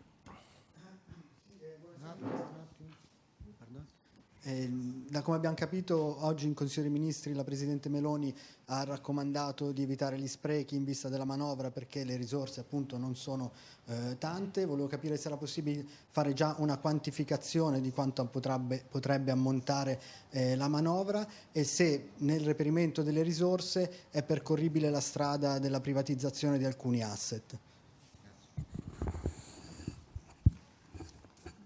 Allora, per quanto riguarda la lotta agli sprechi, i ministri hanno già ricevuto degli obiettivi, dei target eh, della cosiddetta spending review, che in realtà è un invito a ragionare criticamente e politicamente su tutte le voci di spesa date per consolidate che arrivano dal passato. Eh, per quanto riguarda la montare della manovra, dipenderà da, anche da fattori diciamo così, di tipo internazionale europeo. Come lei sa, a metà mese discuteremo forse troveremo un accordo, forse no, sulle nuove regole eh, di bilancio e di governance europea. Eh, per quanto riguarda le privatizzazioni, anche sì, eh, certamente ci sono delle situazioni che potrebbero originare ehm, una riallocazione delle partecipazioni dello Stato. Oggi discutiamo di, di, uno Stato che entra in partecipazione strategica, può darsi che ci siano altre realtà dove sia opportuno in qualche modo disinvestire. Flavia Rotondi di Bloomberg. Grazie. Eh, Ministro Giorgetti, um, la domanda riguarda Telecom, visto che appunto è stata uh, l'operazione oggetto insomma, di lunghe negoziazioni che a lungo hanno anche eh, coinvolto eh, CDP. Cassa Depositi e Prestiti, è possibile che eh, alla luce di quello che eh, ci ha detto CDP possa avere ancora un ruolo in questa operazione? Grazie è possibile tenendo conto dei vincoli dell'antitrust. Passiamo alla domanda Marco Biglieci di Fompage. Mm, buonasera, anch'io per il Ministro Giorgetti, due domande rapidissime sulla eh, manovra, sui temi economici delle prossime settimane. La prima è se considerate l'ipotesi di rivedere gli obiettivi di deficit per il 2024 al rialzo rispetto al 3,7. La seconda, eh, se nel caso, l'ha detto anche lei, eh, si, insomma, c'è ancora eh, incertezza sul raggiungere o meno un accordo sul nuovo patto di stabilità, non si raggiungesse l'accordo entro l'anno, voi ritenete percorribile un prolungamento e la sospensione delle regole del patto, magari non per tutto l'anno, ma per un periodo di tempo più limitato. Grazie. Eh, innanzitutto mh, sottolineo che la Commissione già pro- ha provveduto a, a, pubblicare una sorta di guidance eh, prevedendo l'ipotesi che diciamo, non si riesca a approvare eh, un, uh, un, nuovo patto entro la fine dell'anno, che forse è l'ipotesi più probabile. Eh, noi cercheremo di rispettare gli obiettivi con un principio di responsabilità, tenendo conto eh, delle circostanze e dei fattori rilevanti, come li chiamano in Europa, che si sono verificati, che si stanno verificando nel 2023 e di cui daremo puntualmente conto in occasione della NADEF che presenteremo in Parlamento a settembre. Le ultime due, Laura Salat, News. Eh, buonasera Ministro, anche io volevo fare un paio di domande. La prima su TIM, le volevo chiedere se il fatto che il Ministero dell'Economia partecipi al fianco di un fondo americano possa essere, cioè, non, può, non, vede questa operazione come in realtà una possibile convenienza degli Stati Uniti? Voglio dire, c'è una garanzia pubblica, eh, forse gli USA possono avere qualche, qualche vantaggio. E un'altra domanda riguarda la manovra. Eh, abbiamo avuto l'intervento che la Premier Meloni eh, ha svolto in Consiglio dei, dei, Ministri. Da questo intervento io, um, mi sembra di capire che non c'è l'intenzione eh, di ehm, prorogare, di confermare o in qualche modo insomma, continuare a ehm, prevedere sgravi per far fronte al caro energia. Quindi quelle misure le possiamo considerare finite una volta che sono esauriti gli effetti dei decreti attu- ora in vigore? Allora, parto dalla seconda domanda. Quei, quegli sgravi e quelle misure eh, torneranno di attualità nella misura in cui i prezzi di mercato del gas e dell'elettricità lo consiglieranno. Io ricordo che già ora noi abbiamo ancora eh, in previsione per l'ultimo trimestre, se il prezzo eh, appunto superano una determinata soglia altre forme di intervento. Quindi eh, tutto è relativo rispetto ai prezzi di mercato e il loro riflesso sulle aziende e sulle famiglie, in particolare le più bisognose. Quindi noi non escludiamo niente, è chiaro che auspicabilmente il prezzo continuerà a scendere e quindi non si renderà necessario un intervento da parte dello Stato. Mm, per quanto riguarda l'intervento a fianco di KKR, KKR è, è, diciamo, eh, non è che è nuova a Telecom Team, esiste già la partecipazione in FiberCop, nella rete diciamo così, eh, che buona parte della rete secondaria di, di, di Team e quindi era diciamo così, il naturale interlocutore. Quello che interessa al governo è ribadire il controllo pubblico su alcune scelte strategiche su un'infrastruttura che noi giudichiamo strategica e su cui non a caso lo Stato italiano ha investito qualche miliardo di PNR per assicurare diciamo, a tutti gli italiani la possibilità di accedere eh, a internet ad alta velocità con la fibra. Quindi siccome ehm, questo è un investimento strategico e il controllo della rete, in particolare per alcuni aspetti della rete, faccio riferimento eh, in specifico Sparkle, eh, lo Stato ci deve essere, noi ci saremo, come abbiamo sempre detto e come è giusto che sia. Chiudiamo con il Fatto Quotidiano, Manolo Lanaro. Prego. Buonasera, una domanda per il Ministro Giorgetti, sempre in riferimento alla prossima legge di bilancio. Le volevo chiedere ehm, rispetto al superamento della legge Fornero all'estendere a tutti la flat tax e ad alzare le pensioni minime a 1000 euro, quali di, questi, uh, di queste promesse elettorali verranno centrate con la prossima legge di bilancio?